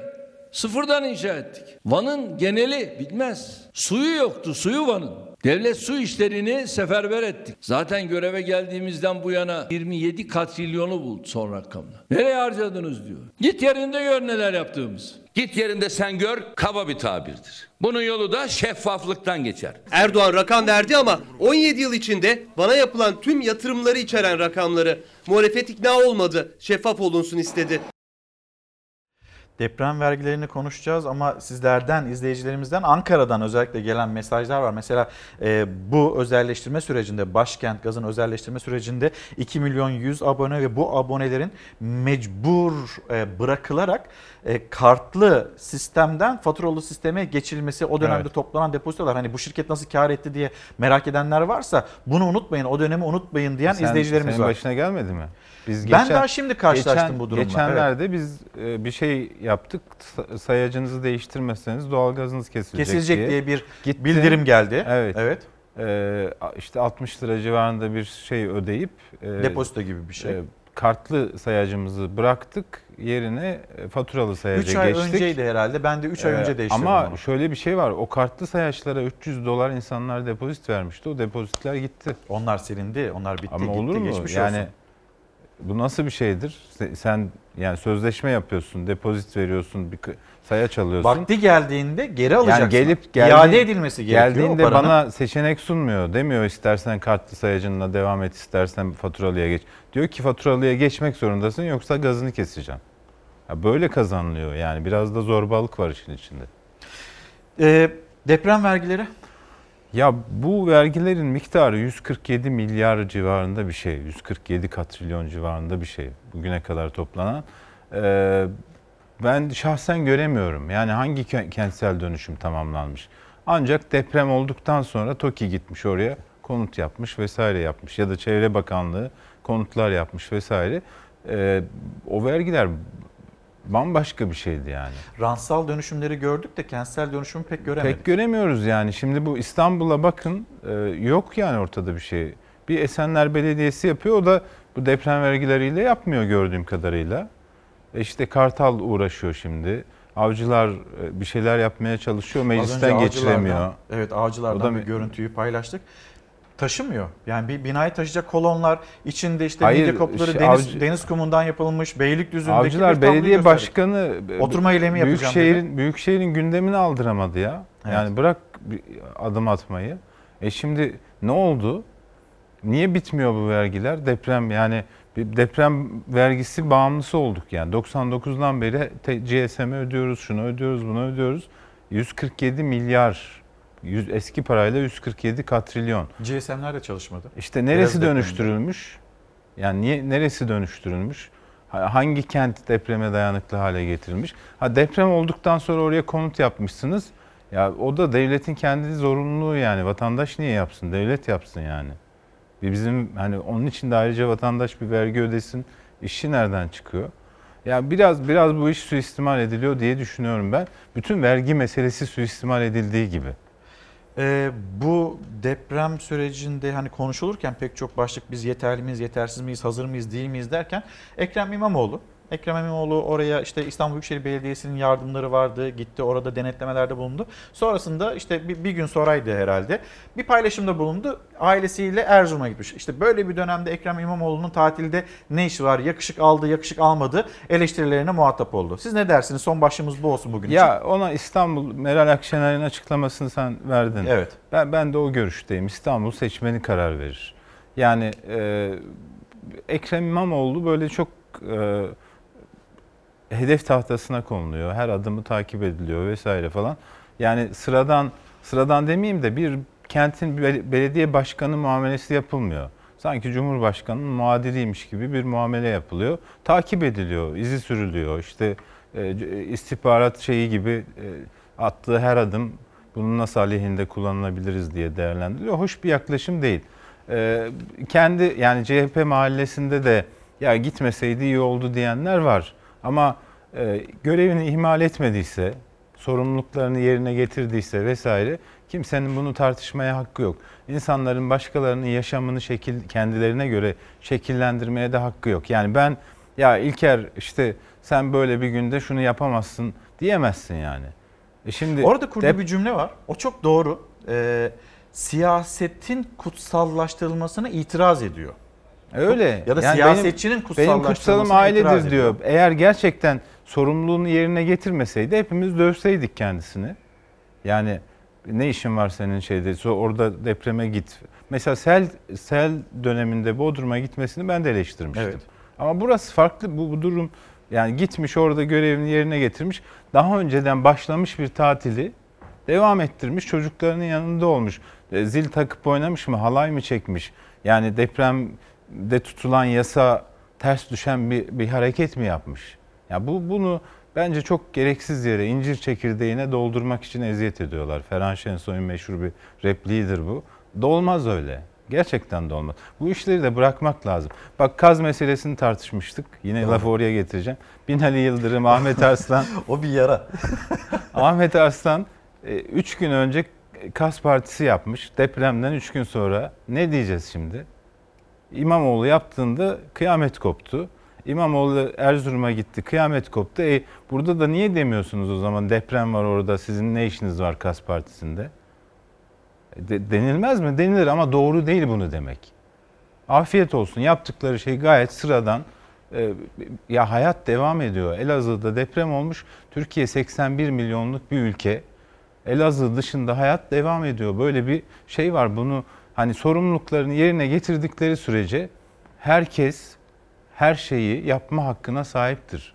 Sorumluluklarını ihmal ediyorlarsa o şahısları hepimiz döveriz. Bu kadar açık ve net. Döveriz derken? Döveriz yani sözle döveriz. Deniz abi Yazıyla döveriz. Yarın yarın devam edeceğiz. Ee, daha pek çok hani siyasette konuşacağımız başlıklar. Yarın da yarına bırakalım o başlıkları da. Şimdi geceden yine önemli bir haber sizleri bir Zonguldak'a götüreceğiz. Zonguldak e, Kilimli'ye götüreceğiz bir kaçak maden haberi. Aslında mühürlüydü cansız bedenlerinin çıkarıldığı maden. Mühür kırıldı. Madenin girişi açıldı. Kaçak işletilen o maden iki işçiye mezar oldu. Zonguldak Kilimli'de dün gece yaşandı kaza. Kaçak maden ocağında göçük meydana geldi. İki işçi Sebahattin Kalaycıoğlu ve Murat Ovaz yerin altında mahsur kaldı. Bölgeye sağlık, AFAD ve polis ekibi sevk edildi. Türkiye taş kömürü ekipleri oksijen maskeleriyle ocağa indi. İşçileri kurtarma çalışması başlattı. Saatler saatleri kovaladı. Aydınlanan gün yeniden geceye döndü. Ve yerin altından önce Sebahattin Kalaycıoğlu'nun ardından Murat Ovaz'ın cansız bedenleri çıkarıldı.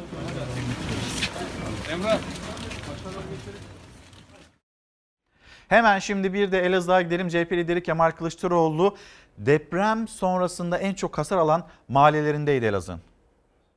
Geçmiş olsun dileklerimizi, başsağlığı dileklerimizi ilettik.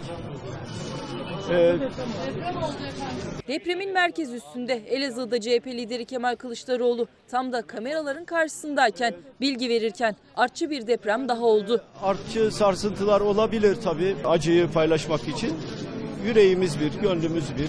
6,8'de sarsılan Elazığ'daydı Kılıçdaroğlu. Depremde ağır hasar alan Mustafa Paşa mahallesine gitti. Ama ondan sonra yanınıza bak. Bir kuruş dahi para yatmamış. Hesap numaraları almışlar. Evet. Bu insanlar evlerini oldu. Şu anda mağdurlar. Takip edeceğiz, izleyeceğiz. Eşyamı alsaydım hiçbir şey. çözmeye Tamam mı? çalışacağız. Lütfen. Lütfen. Tamam mı? Yanında genel başkan yardımcıları ve bölge milletvekilleriyle enkaz bölgesini gezdi. Kurban olan ben senin. Aman estağfurullah, estağfurullah. Allah işi rast götür. Bir an önce o kentsel dönüşümün gerçekleşmesi gerekiyor ve devlet de bunun farkında.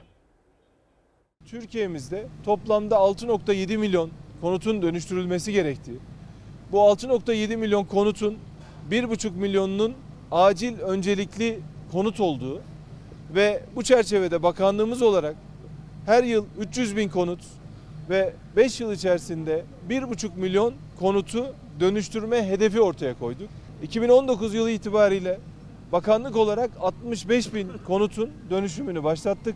25 bini İstanbul'da olmak üzere ve her yıl en az 50-60 bin konutluk projeyi sadece kentsel dönüşüm projesi kapsamında yapıp inşallah önümüzdeki 5 yıl içerisinde e, depreme daha hazır ülke olmak adına adımlarımızı kararlı bir şekilde atacağız.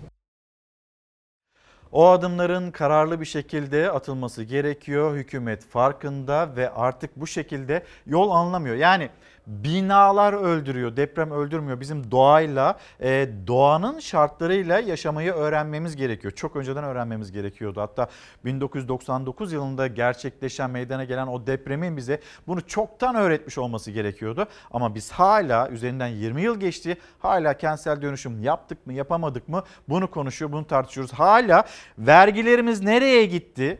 Doğru yere gitti mi, gitmedi mi? Bunu konuşuyor, tartışıyoruz. Az önce bir izleyicimiz hani Van'ı ayağa kaldırdık cümleleri kuruluyor ama biz böyle olsun istemiyoruz. Evler yıkılmasın istiyoruz cümleleri de peş peşe gelmekte. Korkusuz gazetesi borç batağındaki Bursa Belediyesi bol keseden harcıyor.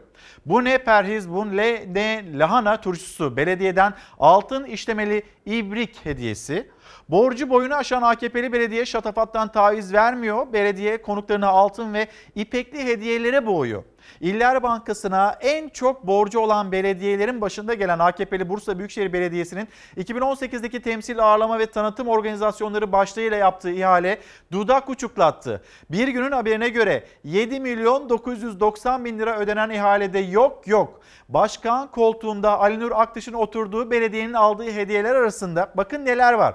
250 adet 24 ayar altın işlemeli tabak, 150 altın işlemeli ibrik, İpek halılar, şallar, kravat ve fularlar ayrıca bronz ve havlular da bornoz ve havlular da unutulmamış.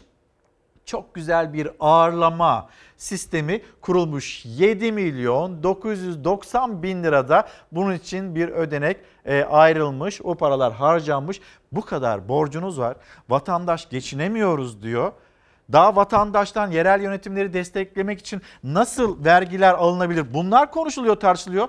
İşte görüyorsunuz altın işlemeli ibrikler. Ya bu ülkenin önceliği bu mu? İşte bakın Cumhuriyet Gazetesi yol vergisi geliyor. Bu yol vergisi de yerel yönetim taslağına yeni katkı payları eklenmiş. E, yerel yönetim yasa taslağı hazırlıkları sürdüren AK Parti yeni vergi türleri üretmeye devam ediyor. Taslağa göre belediye gelirlerini artırmak için araç sahiplerinden yol ve trafik payı alınacak. Şimdi belediye gelirlerini artıralım ihtiyaçları varsa. Da yani bunun için mi? Bu altın işlemeli ibrikler için mi bu gelirler artırılacak? Vatandaş da bunu soruyor, sorguluyor. Bizler de bu soruyu lütfen soralım. Şimdi e, hemen bir motorine bakalım, indirim oranlarına ve onun üzerindeki vergilere bakalım. Burada artış 11 kuruş olmasına rağmen ÖTV'nin de KDV'sini düşündüğümüzde vatandaşa 13 kuruş olarak yansıyacaktır. Motorine bir gün içinde önce indirim sonra zam geldi. İlk olarak 21 kuruş indirim yapıldı motorine. Hemen ardından ÖTV'si 11 kuruş arttı. Onun da KDV'si eklenince 13 kuruş artmış oldu fiyatı. Motorine indirim geldi diyemeden vergisine zam geldi. Artık motorine indirim de gelse zam da gelse vergisine gelen zammın geri dönüşü yok. Peki siz niye gülüyorsunuz? Yani zamlara gülüyorum. Neye güleyim? Rakamlara yetişemeyince komik geliyor artık bize. Bilemiyorum. Bugünkü zam ile birlikte ortalama e, 1 litre motorinin yaklaşık %46'sı vergilerden oluşmaktadır. 21 kuruşluk indirim sürücüleri az da olsa mutlu etti ama 12 saat sonra resmi gazetede Cumhurbaşkanı kararı yayımlandı. Motorinin ÖTV'si 11 kuruş artırılmıştı. Litre başına 1 lira 79 kuruş olan ÖTV bugünkü Cumhurbaşkanı kararıyla 1 lira 90 kuruşa çıktı. Tüm dünyada petrol fiyatları düşüşte. Bu düşüşten Türkiye'deki motorin de etkilendi. Fiyatı aşağı çekildi ama o denge bu kez vergi artışıyla yine sürücü aleyhine bozulmuş oldu. Özellikle çiftçi nakliyeci kullanıyor motorini. Vergi uzmanı Ozan Bingöl'e göre bu zincirleme zam demek. KDV'siyle birlikte 13 kuruş olan bu ÖTV artışı maliyetleri de arttıracak ve önümüzdeki günlerde bunlar fiyatlara yansıyacaktır. Devletimizden tam beklediğimiz hareket zaten. E, indirim yapıp bir yandan da bindirim yapıyorlar. Bir gün geri alıyorlar. Ertesi gün iki tane üst üste geliyor. Korkusuz gazetesinde bir haber daha sonrasında Hatay Belediye Başkanı konuşacak. İyi Partili Özdağ mültecilere harcanan parayı açıkladı. Suriyeliler için hani 40 milyar deniliyor ya hayır doğru değil. Mülteciler için 80 milyar para harcandı. 80 milyar dolar para harcandı demekte Ümit Özdağ ve Hatay Belediye Başkanı Lütfü Savaş onun uyarıları. Hatay'ın e, bir tane daha misafiri kaldıracak gücü yok. Ne sosyolojik anlamda, ne psikolojik anlamda, ne de ekonomik anlamda. Çünkü istihap haddini çok aşmış durumdayız ve e, dediğim gibi bizim oradaki kültür kavga kültürü olmadığı için de sanki sorun yokmuş gibi görünüyor ama sorun çok var aslında. Ama o sorunları absorbe eden bir Hatay e, halkı var. E, biz ne o sorunların e, absorbe etmek zorunda kalalım ama oradan gelen insanları da çok mağdur etmeden sosyal hayata bağlayarak onların bütün ihtiyaçlarını gidererek ve Suriye'de de huzurlu bir ortama katkı sağlayarak bu işi bitirmemiz lazım. Bu e, gittikçe de sadece bizim sorunumuz olmaya devam etmeyecek. Bütün Batı ülkelerinin sorunu olacak. Efendim küçük bir mola verip hemen döneceğiz. Biliyorum sizlerin de gönderdiği çok sayıda mesaj var. O mesajlara bakacağız. Efendim bir kez daha günaydın devam ediyoruz. Cannur Hanım selamlarımızı iletelim.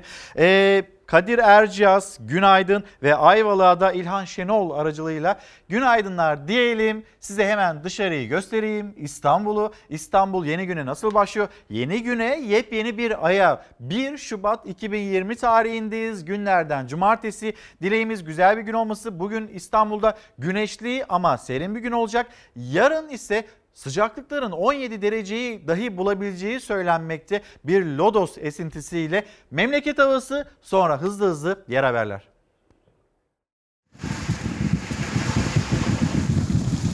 Deprem olduğunu zannediyor. Meğer e, çatıdan düşen karlar Ağrı Eleşkirt'te bir cep telefonunun kamerasına yakalanan bu görüntüler kare esaretindeki doğu illerini havalar ısındıkça bekleyen tehlikenin en net fotoğrafı oldu. Çatıda biriken kar kütlesi aniden aşağı indi. O anda çatının altında kimsenin olmaması olası bir faciayı engelledi. Afyonkarahisar'da ise faciadan kaçamadı kaldırımda yürüyen Oktay Yüksel. Çatıdan kopan buz parçası başına düştü. Çarpmanın etkisiyle yere yığılan Yüksel'in yardımına çevredekiler koştu.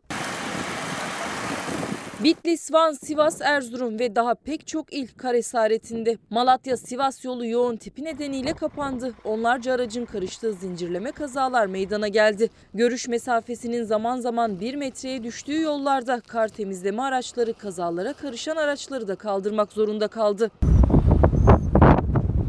Bitlis'te 500 yerleşim yerine ulaşılamıyor. Kar kalınlığı 1 metreyi aştı. Erzurum'un İspir ilçesinde ise kar yağışı nedeniyle kontrolden çıkan bir otomobil şarampole yuvarlandı. 4 kişi yaralandı. Kahramanmaraş, Hatay ve Osmaniye'de fırtına çatıları uçurdu. Kırıkhan'da belediyeden halka tedbir almaları için uyarı anonsu yapıldı. İlçemizde yaşanan şiddetli fırtına sebebiyle vatandaşlarımızın araçlarını güvenli yerlere park etmeleri, yatarken sobalara kömür atmamaları ve olası soba zehirlenmelerine karşı dikkatli olmaları önemli duyurulur. Hafta sonu özellikle doğu illerde kar yağışı bir nebze azalacak gibi görünüyor. Ama Şırnak, Bitlis, Hakkari çevreleriyle Van'ın güney kesimlerinde hala yoğun kar yağışı var. Yağışın azaldığı iller içinse bu kez de başka bir tehlike var kapıda. Çünkü yağış azalsa da hava hala soğuk olacak. Buzlanma ve don bölgede yaşayanları zorlayacak. Meteoroloji Genel Müdürlüğü Mardin, Batman ve Siirt çevrelerinde kuvvetli yağmur ve karla karışık yağmur beklendiğini söylüyor. Sel, su baskını ve ulaşımda aksamalara karşı uyarıyor. Yurdun geri kalanına gelince kuzey, iç ve doğu kesimler parçalı ve çok bulutlu bir güne uyanıyor. İç Anadolu'nun büyük kesiminde Karadeniz, Doğu Anadolu'nun büyük bölümü, Güneydoğu Anadolu'nun doğusuyla İstanbul, Yalova, Kocaeli, Sakarya, Bilecik ve Şanlıurfa'da yağış var. İstanbul yer yer yağışlı ve parçalı bulutlu olacak. Hava sıcaklığı 12 derece civarında. Ankara genel olarak bulutlu bir gün yaşayacak. Ancak yüksek kesimlerde sabah kar sürprizi olabilir. İzmir'de hava sıcaklığı 14-16 derece arasında olacak. Önümüzdeki birkaç gün yurdun tamamında hava sıcaklığı az da olsa yükselecek gibi görünüyor. Ancak çarşambadan sonra yağışlı ve soğuk bir havanın etkisine girebiliriz. Hızlı hızlı gazeteleri okumaya da devam edelim. Evrensel Gazetesi milyonları mucize mi kurtaracak? İstanbul Büyükşehir Belediyesi ve AFAD raporlarına göre olası İstanbul depreminde yaklaşık 50 bin bina yıkılacak. Yani milyonlarca insan risk altında. Lakin önlem yok. İstanbul depreme hiç hazır değil. Toplanma alanları AVM, acil kaçış yolları İSPAR, kentsel dönüşüm, ransal dönüşüm oldu. Hazırlanmış deprem planları rafa kaldırıldı. İmar affı e, tabutlukları izinli hale getirildi. İMO İstanbul Şube Başkanı Suna deprem öncesine odaklanmak gerekiyor dedi ve manşette milyonları mucize mi kurtaracak? Hayır milyonları kurtaracak olan bizim kendi yapıp etmelerimiz, bizim yapacaklarım, bizim aldığımız tedbirler bizi bu kurtaracak başka hiçbir şey kurtarmayacak. Ama işte daha önce de programın başlarında da söz ettim. 2009 yılında şu anda böyle çok kıymetli olarak görülen bir müteahhit. İstanbul'un pek çok yerinde inşaatları olan müteahhit. Zamanında biz e, Anadolu yakasında özellikle kendisi o dönemde o, o bölgelerde çalışmış. Denizden ne bulduysak getirdik inşaatlarda kullandık deniliyor. Bakıyorsunuz binalara o taşıyıcı kolonlara taşıyıcı kolonların içinden kolonların içinden kumlar çıkıyor. Sonra istiridyeler deniz kabukları çıkıyor. Ve hiç öyle tuzunu falan ayrıştırmadan o inşaatlarda kullanmışlar. Tuzunu ayrıştırmayınca ne oluyor peki? Temeldeki temeldeki o demirler ince ince ince e, çürüyor. Bizim bir kentsel dönüşüm haberimiz var. İsterseniz bir paylaşalım, bir hatırlayalım. Tehlikenin ne kadar büyük olduğunu, bugüne kadar bir önlem alınıp alınmadığını bir kez daha yetkililere duyuralım.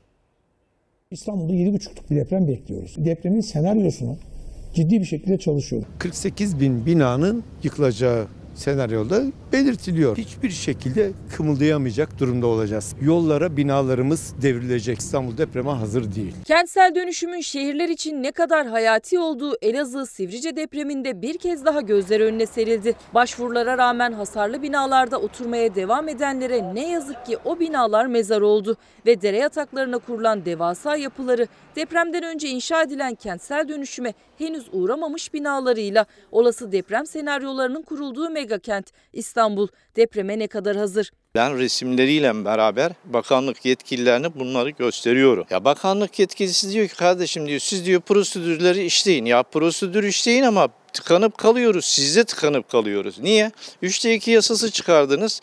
3'te 2 yasasından biz faydalanamıyoruz. Beklenen büyük deprem gerçeğine her gün her saat bir adım daha yaklaşıyor İstanbul. Ancak en iyimser senaryoda bile deprem sonrası yaşanacaklar korkutucu. 70 bin 100 bine varacak olan can kayıplarından bahsediliyor. İstanbul'da kentsel dönüşümün başladığı ilk mahalle olan Fikirtepe'de kentsel dönüşüm çıkmazda. Fikirtepelilerin tedirginlikleri her geçen gün artıyor ve her geçen saat onları enkaz altında kalmaya biraz daha yaklaştırıyor. Ne evleri yıkılıp yenileri yapılabiliyor ne de başka bir yerde yaşayabiliyorlar maddi nedenlerle. Başımıza yıkılacak diyen korkuyorum. Sabaha kadar uyumuyoruz. Artık bu süreç tıkandıysa bu sürecin ne olur önünü açsınlar. Bu insanları tabuttan çıkartsınlar. Esenyurt'ta da madalyonun diğer yüzü yaşatıyor korkuyu. Ana yolları da ara yolları da karşılıklı yüksek katlı binalar ve rezidanslarla dolu. Burada gelen deprem dalgası zemin özelliği nedeniyle 2-3 kata kadar büyüyebiliyor. 7,5 büyüklüğünde bir depremi ben burada oturduğum zeminden dolayı daha fazla mı hissediyorum? Aynen öyle. İstanbul Avcılar'daysa kentsel dönüşümün adı var sadece. Öyle ki 20 yıldır ilçede pek de değişen bir şey yok. Birçoğu yıkanmamış deniz kumundan yapılmış eski ve hasarlı binalarda ilçe sakinleri oturmaya devam ediyor. Bir bura değil. Burada 5 blok var. 90 hane. Geneli öyle buraların hepsi.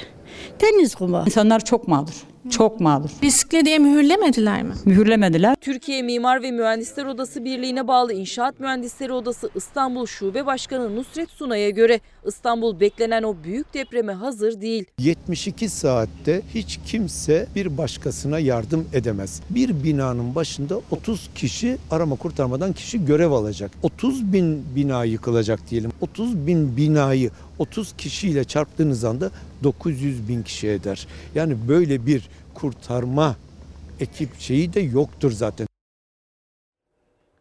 Gelecek Partisi ve Gelecek Partisi'nin sosyal medya hesabından yapılan bir paylaşım. Bakın burası çok önemli. 10 lira 13 kuruş. Peki neden söz ediyor Gelecek Partisi? Bakın burası çok önemli derken ve Hazine ve Maliye Bakanı Berat Albayrak atıfta bulunurken 2020 lira olan asgari ücretin ki kendisi asgari ücret 2324 lira çıktı. İşte görüyorsunuz günlük olarak ne kadar arttığını söylüyor. Gelecek Partisi sadece 10 lira 13 kuruş. Bakın burası çok önemli diyerek de Berat Albayrak'a bir gönderme var. Sencer Solakoğlu Cahil bilmediğini bilmez ve her konuda fikri vardır. Yetki, makam verildiği zaman kendisine sorulan her konuda bilgisi varmışçasına cevap vermek zorunda hisseder. Ne de olsa makama getirilmiştir ve kimsenin onun nedenli cahil olduğunu öğrenmemesi gerekir. Ee, teknolojik tarım yapan Türkiye'deki önemli isimlerden bir tanesi. Amerika Birleşik Devletleri'nden e, gelen heyetleri kabul eden, onlara nasıl tarım yaptığını öğreten bir kişi Sencer Solakoğlu ve geçtiğimiz dönemde yaşadığı problemleri e, burada bu ekranda Fox ekranlarında getirmiştik paylaşmıştık. Gün boyu gazetesi turizmden geçen yıl 34.5 milyar dolar kazanç elde edildi. Bu önemli bir kazanç bir rekor. Türkiye'nin turizm geliri 2019'da 34 milyar 520 milyon 332 bin dolara ulaştı. Türkiye'den çıkış yapan ziyaretçi sayısı bu dönemde %13.7 artarak 51 milyon 860 bin 42 kişiye yükseldi hem işte kapasite anlamında hem de kazanç anlamında bir rekor kırıldı. Bu arada İstanbul'da öyle zannediyorum 24. kez dünyanın en prestijli e, turizm fuarlarından bir tanesine Emit'e ev sahipliği yaptı. Geçen yaz gerçekten Fethiye müthiş bir ilgi aldı ve o doluluk oranlarımız yüzde yüzlere ulaştı Fethiye'de. Ee, dün aldığımız veriler doğrultusunda konuşmak gerekirse e, şu an itibariyle önümüzde 3 aylık 4 aylık bir süreç olmasına rağmen şu an %40 ve %50'lik e, rezervasyonlarımız dolmuş durumda. Turizmde Türkiye geride bıraktığı yılda tüm zamanların rekorunu kırdı. Hem turist sayısı arttı hem de geliri 34,5 milyar dolar kazanç elde edildi. Türkiye İstatistik Kurumu 2019 turizm raporunu açıkladı. Turizm geliri geçen yıl bir önceki yıla göre %17 arttı ve gelirin %83,3'ü yabancı ziyaretçilerden elde edildi. Kişi başı ortalama gecelik harcama ise 68 dolar oldu. 2019'a göre bir miktar daha iyi bir sezon bekliyoruz. Turizmin gözde adreslerinin belediye başkanları ve turizmciler ise şimdiden hazır yaz sezonuna. Erken rezervasyonla doluluk oranları %50'ye dayandı bile bazı bölgelerde. Turizm fuarında da en çok ilgi deniz, kum, güneş tatilineydi. 2020 iyi bir sezon beklediğimizi söyleyebilirim. Fiyatlar da gayet bu sene iyiydi. Dünyanın en büyük turizm fuarlarından Emit 24. kez kapılarını açtı İstanbul'da. Hem Türkiye'den hem de yüzden fazla ülkeden katılım yoğundu. Fethiye ve Marmaris gibi yaz turizmi için ilk akla gelen yerler doluluktan memnun ama kışında aynı doluluk olsun. 12 ay boyunca misafir ağırlansın diye şehirlerini tanıttılar fuarda. Kış döneminde de e, Çin'den gelen misafirlerimiz yoğun bir şekilde bölgemizi ziyaret ettiler. Biz sadece 6 aylık yaz turizmi değil, Fethiye deniz, kum ve güneşten ibaret değil. Fethiye kültürüyle ve tarihiyle de gerçekten kültür turizmine öncülük edebilecek ender ilçelerden bir tanesi. Marmaris'te bu sene balıyla ön plana çıkmayı hedefliyor. Doğası bir kere tamamıyla başlı başına tüm bölgelere göre bambaşka.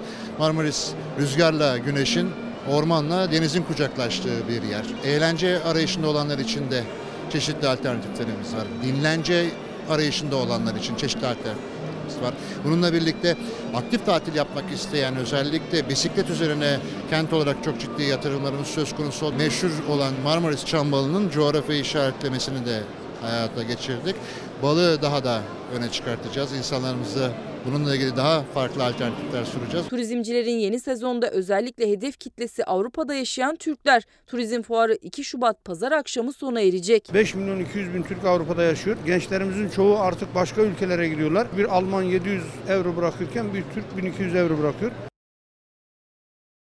Gazete Pencere bütün dünyanın dikkatle takip ettiği ve bütün dünyanın diken üstünde olmasına neden olan konu Çin'den yayılan o virüs koronavirüsü. Bununla ilgili Türkiye'de saat 10 itibariyle bilim kurulu toplandı. Saat 12'de e, kameraların karşısına geçecek Sağlık Bakanı Fahrettin Koca ve bu e, son gelişmelerin bilgisini verecek. Bu arada Çin'in Wuhan kentinde yaşayan e, vatandaşlarımız vardı. 42 kişi Türkiye oraya bir uçak göndermişti ve o uçak şu anda e, Moğolistan'da yakıt ikmali için durdu, duraksadı. Bunun bilgisini de paylaşalım ve korona kaosu dünya Çin'e kapalı.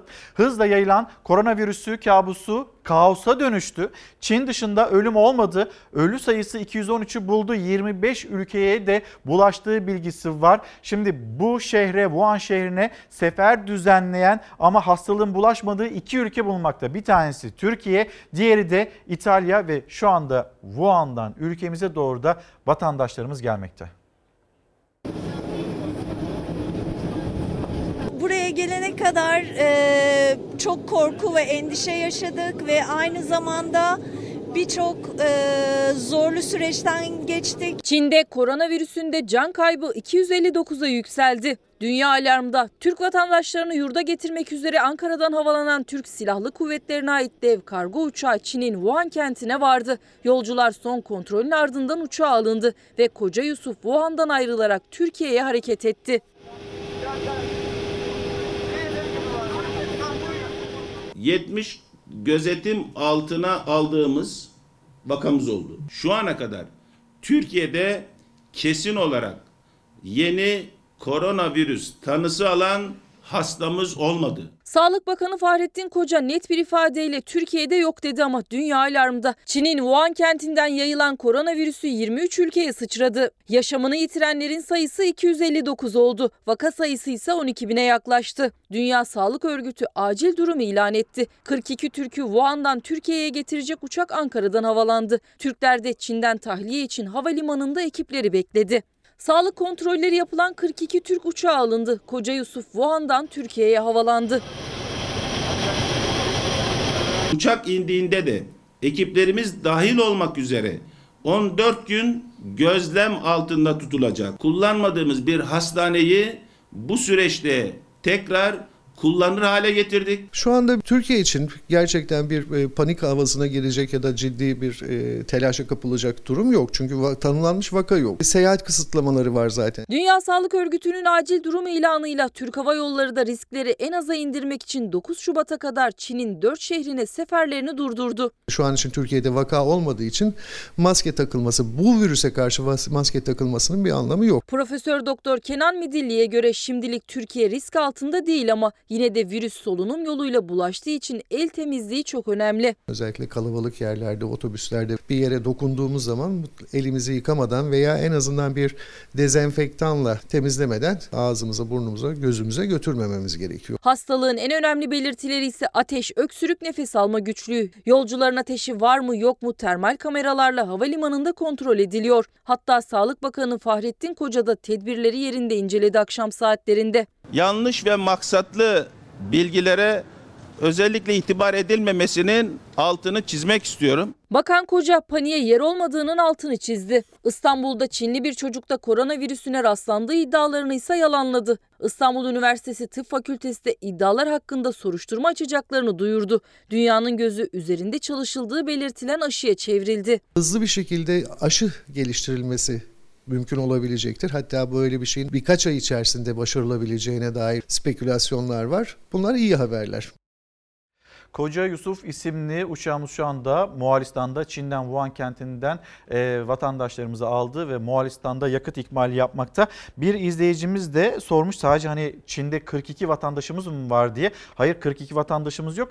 48 diye 6 kişi gelmekten kendi isteğiyle vazgeçti. Wuhan şehrinden bahsediyoruz. Wuhan şehrinden 42 kişi 42 kişi, kişinin geldiğini söyleyelim. Fersan Bey de hani bu e, aşısı var mı yok mu bunu sorgulayan izleyicilerimizden bir tanesi ve yapılan açıklama Pasteur e, ajansının yaptığı ajans diyor ki 20 ayda ancak böyle bir virüse karşı aşının geliştirilebileceği bilgisi paylaşılıyor. O yüzden zaten insanlar tedirgin ve Çin'in bu şehrinde Wuhan şehrinde daha önce de SARS'ın da bu şehirden dünyaya e, yayıldığı ile ilgili bilgiler var. Ve burada bir virüs inceleme merkezi kuruluyor, oluşturuluyor. Bu merkezden hani yarasa çorbası, yılan çorbası bir şeylerden bahsediliyor ama bunlar değil galiba. Oradaki o virüs araştırma merkezinden bu virüsün sızmış olabilme ihtimali var ve insanların direncini de kırma ihtimalinden söz ediliyor. 20 ayda aşı peki bu aşı bulununcaya kadar ne yapacak insanlar? Herkes böyle sokaklarda insanların yaşamlarını yitirdiği bilgisi var ve yine e, Çin'den Çin'e karşı seferlerin durdurulduğu Türk Hava Yolları da benzer bir adım attı. Ne olacak? Herkes merakla bunu e, bekliyor ve bir çözüm e, olmasını da istiyorlar. 12'de Sağlık Bakanı'nın Fahrettin Koca'nın açıklamaları kuşkusuz dikkatle takip edilecek. Sürekli gündemde tuttuğumuz bir konu çiftçilerimiz, çiftçilerimizin üzerindeki o maliyet baskısı, çiftçilerimizin borçlu oluşu. Çiftçilerimiz tarım krediye yaklaşmıyor. Çünkü faiz yüksek arkadaşlar. Tarım kredi kooperatifleri adeta holding olmuş süpermarket haline getirilmiştir. Gübre taştan başka gübre satmıyor bunlar. 1850 lira arkadaşlar.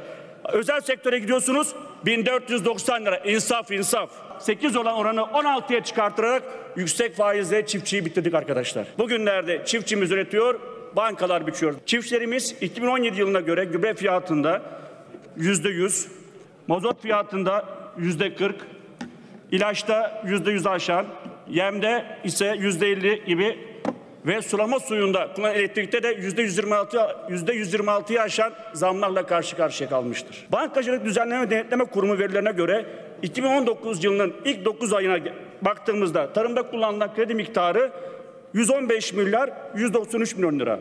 2004 yılına göre çiftçinin nakit borçları evet değerli milletvekili değerli çok önemli yüzde 1928 artmış. Efendim garip para transferlerinden ki Kızılay işte aracı yapılmış bunlardan söz ediyoruz. Bir yandan da Bursa Büyükşehir Belediyesi inanılmaz borçlu İller Bankası'na ve bu Büyükşehir Belediyesi'nde 7 milyon 990 bin liralık bir harcama ya da işte altın ibriklerden görüyorsunuz işte. Bunlardan söz ediyoruz. Vergilerimiz nereye harcanıyor, doğru yere harcanıyor mu? Bunu konuşuyoruz. Cumhuriyet Gazetesi'nde yeni bir vergi kalemi mi geliyor acaba yerel yönetimleri ya da belediyeleri güçlendirmek için? Yol vergisi mi geliyor? Bunu konuşuyoruz. Ama bizim paralarımızın nereye harcanması gerekiyor biliyor musunuz? Sizleri şimdi bir Aydın'a götüreceğiz. 13 yaşında ortaokul öğrencisi olan bir çocuğumuz var. Beyninde 6 santimetrelik tümör var ve bununla yaşıyor. Ailesi gözlerinin önünde evlatlarının erimesini istemiyor. Maddi yardım yapılmasını istiyorlar. Maddi yardım olmazsa bu çocuklarını 13 yaşındaki evlatlarını kaybedecekler. Ama biz nereye harcıyoruz parayı? İşte altın ibriklere harcıyoruz. İnanılmaz ağırlamalar vesaireler böyle hediyelik eşyalar harcıyoruz. Oysa yapmamız gereken çocuklarımızı yaşatmak. Bak saçımı kaşıyım mı? İlk önce çocukta denge bozukluğu başladı. Ondan sonra göz kayması başladı. Biz MR çekildik. 13 yaşındaki ortaokul öğrencisi 17 aydır beynindeki 6 santimetrelik tümörle yaşıyor. Çocuk her şeyin farkında bir an önce kurtulmasını istiyoruz. Aydın İncirliova'da oturan Yağmur Ekin Azun 2018 Ağustos ayında denge bozukluğu ve göz kayması yaşamaya başladı. Baba Mahmut Azun doktora götürdüğü kızının beyninde tümör olduğunu öğrendi. Tümörde tekrardan büyüme yapmış dedi. Bizim dedi yapacak bir şeyimiz yok dedi. Artık çocuğunuzu dedi evinize götürün dedi. İzmir Ege Üniversitesi Hastanesi'nde 17 ay boyunca tedavi gördü Yağmur Ekin. Ancak tedavi tümörü tamamıyla yok etmeye yetmedi. Genç kız yatağa bağımlı hale geldi. Aferin benim kızıma. Hastalığı nedeniyle okula gidemeyen Yağmur Ekin eğitimine evde devam ediyor. Azun ailesi kızlarının gözleri önünde eriyip gitmesine dayanamıyor. Aile genç kızın yaşaması için uzanacak yardım elini bekliyor. İnşallah biri çıkar. Der ben yaparım, kurtarırım kızınızı. Yani bir umut. Anne olarak hiç dayanamıyorum. Gerçekten gözün önünde erimesi çok farklı. Bir ailenin evladıyla, annesiyle, babasıyla bir tümörle mücadelesi. İşte ihtiyaçları var. Biz paraları nereye harcıyoruz? Sonra işte ne bileyim itibardan söz ediliyor. Ya altın ibrik nedir Allah'ınızı severseniz. Lütfen yani bunu anlayabilen varsa lütfen yazıp göndersin. Ama 13 yaşında çocuğumuz orada.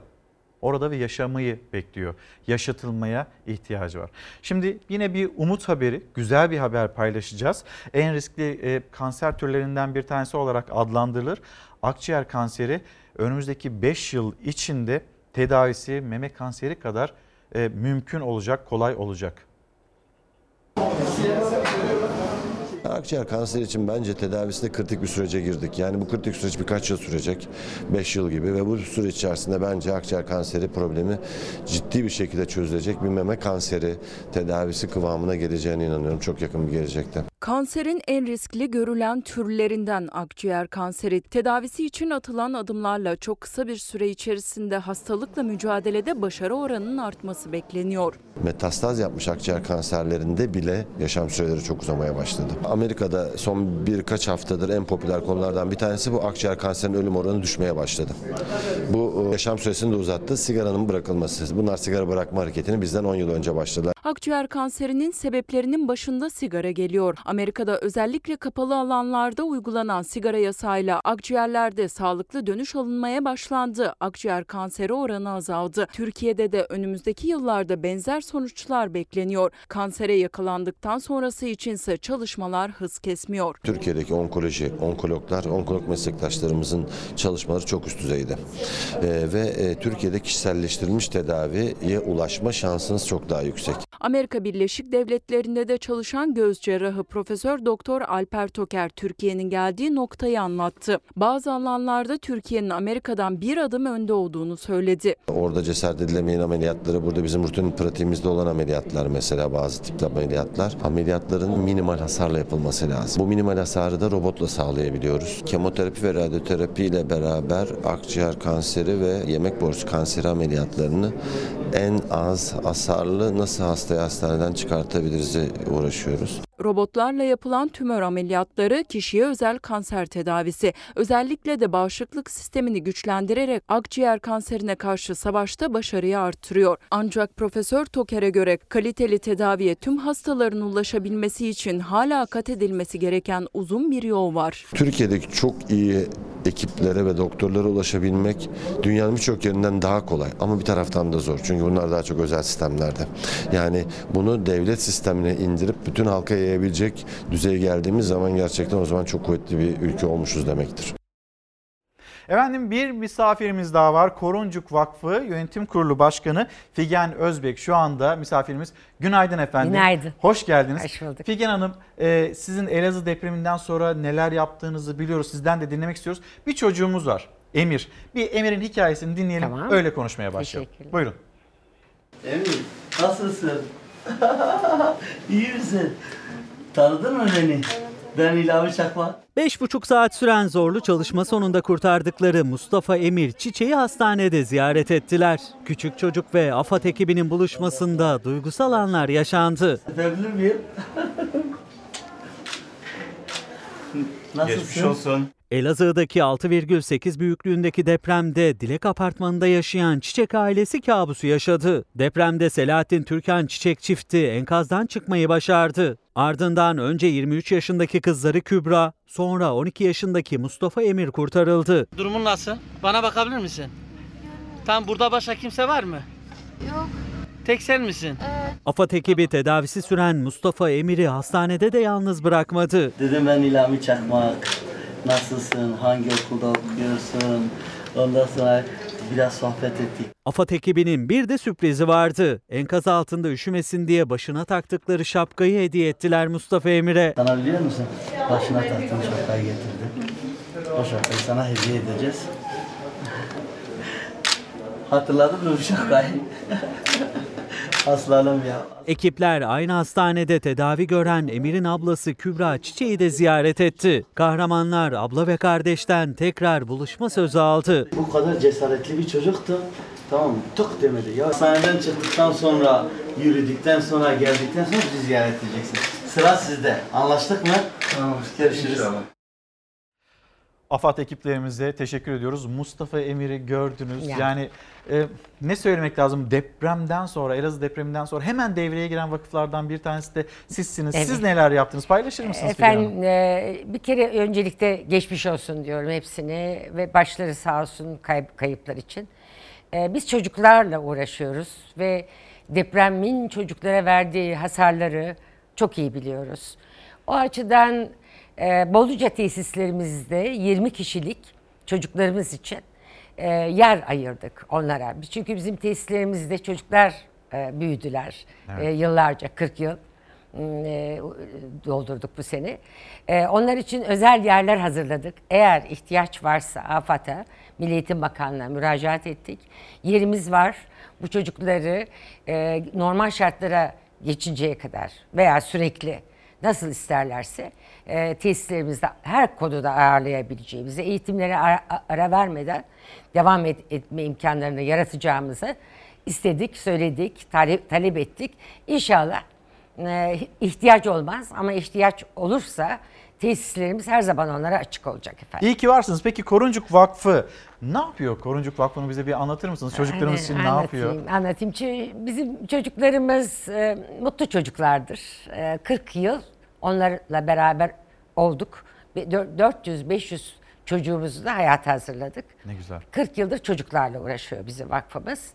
Ee, Onun mutluluğunu her zaman yaşıyoruz. Çünkü biz her zaman mutlu çocuklar e, yetiştirdik. E, Güvenli çocuklar yetiştirdik. Hayata hazırladık. Mutlu çocuklar, mutlu bir ülke Evet, demek. biz biz mutlu çocuk çocukların mutlu olmasını istiyoruz. Şimdi depremden alalım olayı. Depremde bir çatlak gördüğümüz an deprem olacağını hissediyoruz değil mi? Çocuklar için de böyle. Çatlaklar ailede başlayıp büyüyor. Ee, çevrede başlayıp büyüyor ve çatlakları görüp tamir etmek gerekiyor. Biz işte bunun için yola çık- çıktık 40 yıl önce. O çatlakları daha büyümeden, deprem oluşturmadan tamir etmek, onarmak için ve 40 yıldır biz bunu yaptık. Çocuklarımız e, bizim tesislerimizde büyüdüler. E, evlendirdik onları, okuttuk onları, baktık, büyüttük. E, de- devletimize e, ve her hükümete devam eden e, 76 yılında imzaladığımız protokolla e, o çocuklarımızı Çocuklarımızın da bir hakkı var. Tabii. Ve o çocuklarımızın haklarının da savunulması gerekiyor. Için, evet e, tabii yola çıktık. Hak nedir? Hak çocukların hakkı yok gibi düşünüyorum. Şimdi şu depremi düşünün. Çocukların şu şeyi düşünün. Afat dediğimiz e, bu mikrop e, çıktı. E, e, Evet, koronavirüsü koronavirüsü. çıktı. Şimdi çocuklar perişan durumda. Bizim ülkemizde bir hastane yok. Çocuk hastanesi yok hep genel hastanelerde böyle bir e, durumda çocukların o genel hastaneye gitmemesi lazım. Özel hastanelerde tedavi edilmesi lazım. Onun için de devlet politikalarının olması gerektiğini savunduk. Haklar için, e, istismara uğramalarını engellemek için. Ve bu, bu tür projeleri de e, hayata geçirdik. E, şu anda biz hem kurduğumuz platformla çocuk ve haklarını koruma platformuyla hem de kendi içimizde kurduğumuz e, e, kurul ve komisyonlarla projelerle uluslararası ve Avrupa topluluğuyla yaptığımız projelerle de hep çocukların hak ve istismarını engellemeye yönelik çalışmalar da yapıyoruz ayrıca. Bu arada da tabii tesislerimiz var.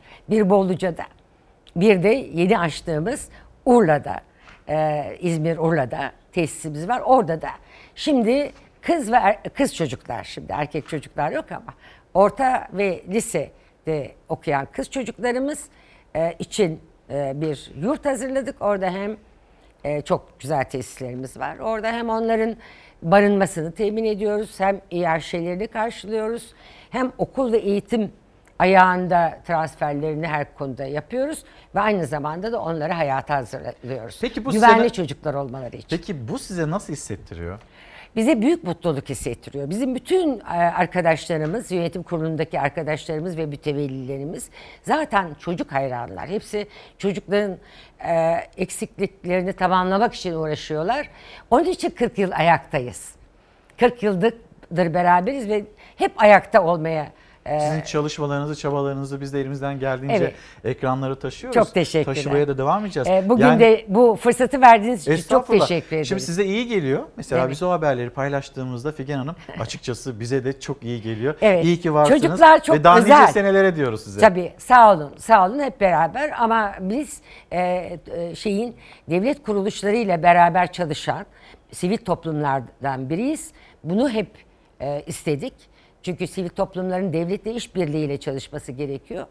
E, o, onun için sizin de medya ve basın olarak bizim yanınızda olmanız bizi çok Ne mutlu demek? eder. Her zaman Çünkü efendim. bağışlar açısından da bu çok önemli çocuklara yönelik çalışmalarımız. Figen Hanım çok teşekkür ediyoruz. Koruncuk Çok- Vakfı Yönetim Kurulu Başkanı Figen Özbek'le konuştuk. Bir mola verip hemen döneceğiz. Efendim bir kez daha günaydın kapatacağız ama güzel bir haberle kapatacağız. Fatih ile tanıştırmıştım size. Fatih Tuna 16 yaşında Ankara 100. Yıl Pazarı'nda karşılaşmıştık. Kendisi atasporu ile ilgileniyordu ama işte bir yandan çalışması gerekiyor, bir yandan okuması gerekiyor ve tüm bu imkansızlıklar içinde yapamıyordu. Hayalini kurduğu e, sporu gerçekleştiremiyordu. Ankara Büyükşehir Belediye Başkanı Mansur Yavaş kendisini gördü. Ee, Çalar Saat hafta sonunda izledi. Sonra ASKİ Spor Kulübü Genel Koordinatörü Emre Özmen devreye girdi.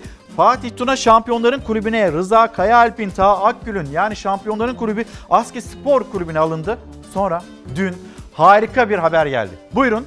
Tezgahtarlıktan şampiyonluğa, pazarda tezgahtarlık yaparak geçimini sağlayan ve televizyonlara haber olduktan sonra Başkanımız Mansur Yavaş'ın talimatıyla ASKİ Spor Kulübü'ne alınan güreşçi Fatih Tuna Ankara Güreş Şampiyonası 110 kilogramda birinci oldu. Fatih'le o gün kulübe e, davet edildiğinde, kulübe alındığında Fatih'e şunu söylemiştim. Fatih bu bir vesileydi.